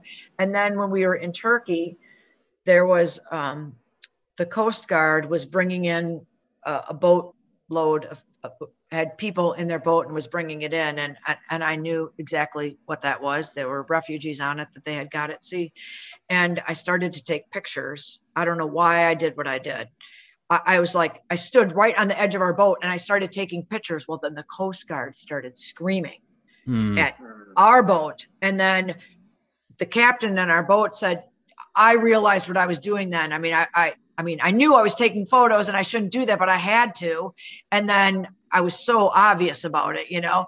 And then the the captain said, "No, no, no, she's a tourist. She's a tourist." And I put my camera right away right away and then I just was like, "Oh my god." But that was not a it's still happening. There are still people fleeing and they're they're caught between two countries with no good solution, you know, with between two places with no there's I don't know what the solution to the problem is. They're yeah, I mean, this is probably a big conversation in question, but are they trying to get to somewhere else other than Greece and Turkey? Yeah, most people don't want to be in Greece. Most people, that's their foot in the door to be in the EU. Yeah. Most people are looking for an EU passport. You know, they're yeah. hoping to get an EU passport. So they they they come to Greece and start to go through the process, but hope that they get asylum in, say, the UK or Germany or Spain or wherever. One, they don't necessarily want asylum in Greece because the, there's not as many opportunities in Greece as there are in uh, Germany or the UK. That's why, right? You know, like yeah, yeah, the Greeks have a hard enough time getting. I mean, their economy is not great. You know, the, yeah, the Greek folks have a hard enough time getting jobs. I always feel like I have a unique perspective because I do know a lot about Greece and the people of Greece but I know a lot about the refugees. So like Greece was very welcoming to these people, but they also had their own problems too. So they could only take in so many people and only be so welcoming. They they have their own problems they got to deal with too. So most refugees would rather get asylum in another country, but it has been my experience that when they get asylum in a different country, in the end they're sad they didn't stay in Greece because Greece is at least more similar like in climate and and just the nature of greek people is to be very hospitable and yeah. so they miss they for sure miss home everyone would rather be at home at the end of the day they yeah. would all rather be where they're from we all would want to be where they're from but i think they all miss greece because it is a little more similar to home and a lot of aid workers go there on their own dime like me just to help and it's a different thing than a governmental worker helping because that's their job. Got it. And do you help in your own spare time? It's not part of your job. No, that was that was all, all my aid work is on my. I pay to go over there. I mm. everything's on my own dime, but it brings me so much joy that I would, if I could figure out a way to do that for a job, I would. It's not that easy to figure out how to be an aid worker and make a living at it, you know. Mm. Mm. So, yeah. Okay because I think a lot of British people would say it's crazy that these people that either come from Africa or from Middle East get to EU, Greece, for example, mm-hmm. even Italy, they get to Italy as well. Yeah. And they still want to try and get to Germany or across the channel to UK.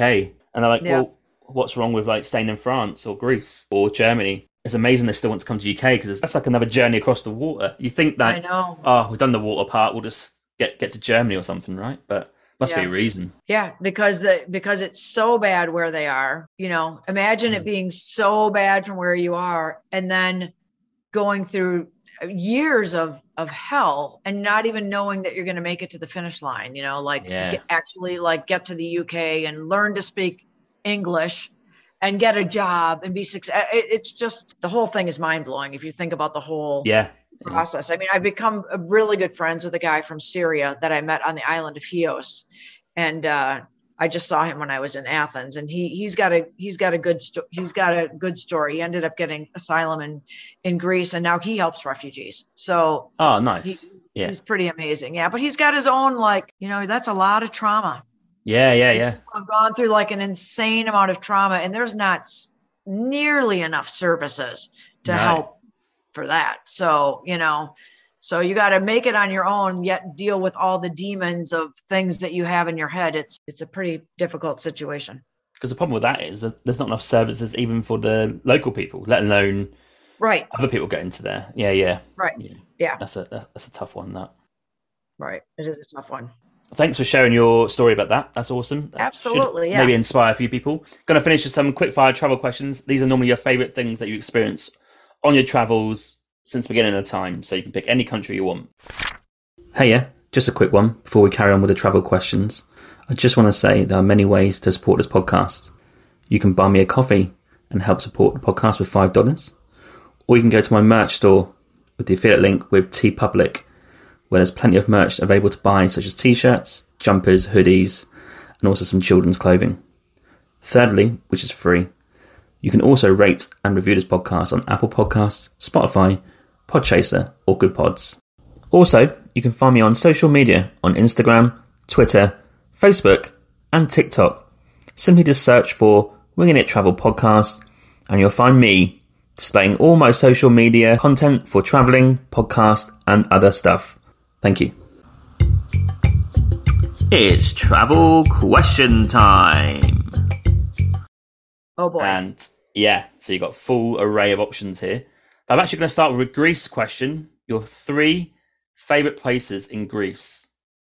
So I'm going to say Sifnos, like I had just Yeah. mentioned, because I, I do love that place. I love the island of Agistri.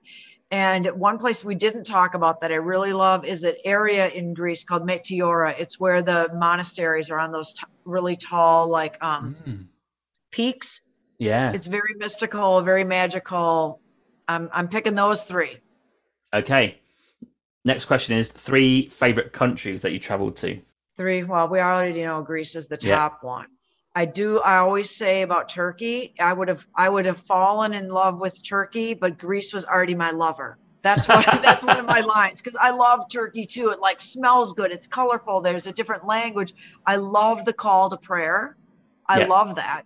Um, and I really liked. I really liked Peru. Like I wasn't hundred percent sure I needed to go there. It was because my friend was there, Mm. and I'll be honest, in Peru, I was scared almost every day because we were on this adventure tour and the Andes Mountains go straight up and down. Yeah. And everything we did was on the edge of a mountain. And I felt like a certain amount of death involved in every day. but it was also exhilarating and beautiful. So I, I got to put Peru up there too. Okay. And three countries that you've not traveled to that are next on your hit list. Okay. That one's easy too. Three. Okay. So Malta. Yeah. I haven't been to Portugal. hmm and um well this isn't its own country though like i really want to go to sardinia and sicily so Okay. I, I i'm an island person what can i say you know yeah, I haven't yeah. been to sardinia sicily portugal and malta those are my they keep percolating to the top i think portugal especially because i really want to do the walk to santiago one day Oh, you done? Oh, yeah. I done some of that this year. Santiago walk. Yeah. you did it Uh, I done the Santiago Finisterre, which is on the west Galicia Ah. coast. Yeah, not Well- the full one because that's long. I, I really want to do that it sounds amazing so that that that and malta are right at the top of my list Got it. Okay. And how many countries have you traveled to? Oh my gosh. I do not know the answer to that one. I don't. Oh. I've been Roughly? to lots of European countries. Well, I, I'd have to really think about it. I don't really know. I wasn't prepared for that one. so, like, I don't know. I'm going to say 30. And now when I get off the phone with you, I'm going to, or when I get, when we get finished with this, I'm actually going to figure it out because I don't really know. Cause it's like I've been all over Europe, lots of, you know, not lots of places, but many places in South America and Canada, but like I've never been to Africa. I don't Mm. really have an interest to go to Asia. I- I don't know that I'll, my daughter wants to do an internship in Australia next year, so it, I might get to Australia next year. Yeah. So really, my travel is focused so much on Europe, but it's it's it's because I love it there. Like I, you know, when you find a place you love, like I just don't feel like I need to go to every place in the world because I always want to. I keep finding myself gravitating back to back to Greece, but I always say, well, if I got a free ticket to go on a safari, I'd do it. But I don't think I'd do it on my own. Okay, fair point. Fair point. Okay, so if you could pick one city in the world to drink coffee and watch the world go by, where are you going to drink your coffee? Oh my It can be a town as well. It can be a town. Well, we did say that Athens is pretty darn great, but I'd have to pick a big city, and and I don't want to say New York City, but kind of like New York City is pretty awesome, and Yeah. every kind of person walks by. I mean, I know I live in New York State, but I don't spend like lots of time in New York City. It's you know a six seven hour drive from me, but New York City, you can see every kind of person walk by in five minutes. Okay, that's a great answer. And if you did it in Central Park, I mean, Yes. Central Park is the of best. course. Yeah. Yeah. Yeah. And what about your top three favorite cuisines that you've experienced on your travels? Well, again, Greek goes to the top in any kind of mm. Mediterranean because I love the Turkish stuff. Tur- Turkish is really good too. It's a little different than than the Greek and and probably like Spanish. You know, I like Spanish food or well, yeah, you know what I say my my top 3 foods are, so this will be yeah, if I had to live off anything for the rest of my life. It's yeah. pizza, so I guess Italian, yeah. nachos, and ice cream. there you those go. Are my three. Those are my three food groups. okay, and what about a favorite beach that you've been to? Man, I really don't want to say the answer to this one, but oh. beaches beaches in Florida are pretty amazing. And same okay. with like California because they're so long and wide. And while yeah. I love Europe for what it is, the actual beaches the beaches in the states are are better. You know, California beach goes for heck the whole coast of California, and they're so yeah. wide. I mean, so it just depends, I guess, what kind of flavor you're looking for. And a beach in Saint Tropez, that's pretty cool. People watching there, that's pretty amazing. So each for their own little thing. Okay. And what about a favorite landmark? Can be nature or man made. Favorite landmark? I do like the Eiffel Tower. Haven't been to Paris in years, but yeah. the Eiffel Tower is pretty quintessential. And you know what I loved as a kid was the um, Seattle Space Center. The Space oh, really? Needle. Oh, wow. Space Needle. Yeah, because my mom was from Seattle and it always yeah, yeah. was so like amazing to see that thing. Okay, cool. I accept that. What about a favorite trek or walk yeah, you've done? A favorite walk? Yeah, or trek. Well, I mentioned the one from Oia to Fira, and I I do really like that one. And all the hikes that I did on Sifnos were great because there weren't that many people. And but probably my top favorite one would be Cinque Terre. Oh, okay. In Italy, that yeah, yeah, that I we did that like I don't know for our first year anniversary, my husband and I, and I loved it, loved it. Walking between the five towns, so cool. So give that okay. one my number one, Cinque Terre. Awesome. And what about a favorite party place that you've experienced? Mykonos. Of course. it's hard to beat that place because yeah, yeah. you're on vacation. Everyone's happy. It's hot. You're wearing skimpy clothes. You're drinking ouzo. Anything goes, you know? Okay, fair enough. And yeah. if you could pick one country in the world to live in that you've not lived in before, but I am going to exclude Greece because you've been there so much. So no, no yeah. Greece, no USA. Where would yep. you live? A country I haven't been to before. Could be anywhere. I haven't been to before. Well, I'm probably going to pick something in South America actually, because my mm. mom goes to, she has a place that she loves in Mexico called Ajijic. And I always kind of discounted this place because I don't know, like my mom was going there with some of her older friends and it's mm. like an expat place. But a friend of mine from Minnesota just moved there as a digital nomad and I keep seeing uh-huh. her photos. And now I'm like, maybe my mom's onto something. And Ajijic, Mexico seems kind of cool. It's in the same time zone. It's not that hard to get to. You know, like you could still like have your regular keep on a regular schedule with the states and be somewhere else and not that far away. Okay, that's awesome. That's a good answer. And got two more left. So what is the country that you've been to that's been the best value for the dollar? Well, I mean, when we were in, just in Turkey, it was so cheap we couldn't believe it. Like oh, wow. our meals, we would eat dinner, and we are like, we just had the most amazing meal for twenty three dollars, like with yeah. wine. So Turkey was a really budget friendly one, and we went to Peru, same thing. Peru mm. was super budget friendly, but that trip was like a different. Like we didn't really go to restaurants. We were eating at like roadside places and yeah. kind of underground and we got really sick on that trip. so oh, we got right. a really nice dysentery farewell oh. gift. so nice. I'm going with turkey because it was safer and delicious and really cheap. That's awesome. Okay, the last question is going to be what advice or wisdom would you give to someone right now who's listening who maybe wants to travel but is maybe a bit nervous or can't make the jump to go to a different place internationally, what would you say to those guys? Just do it.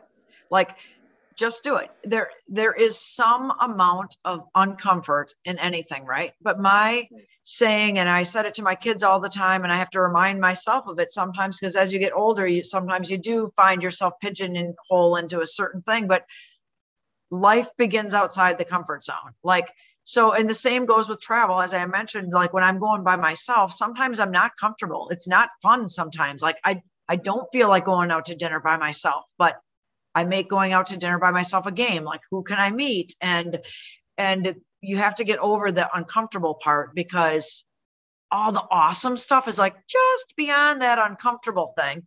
And and start conversations with people. Like just people are people. They they want to talk. They want to hear your story. Like just start talking to people and share your story and, and ask questions. Just be inquisitive. And and immerse yourself in the culture. So don't be nervous about it. Just just do it. And there's no time like now. You never know what curveball life is going to throw you. So if you have a window of time and a little extra money in your pocket, just go and see where the wind takes you.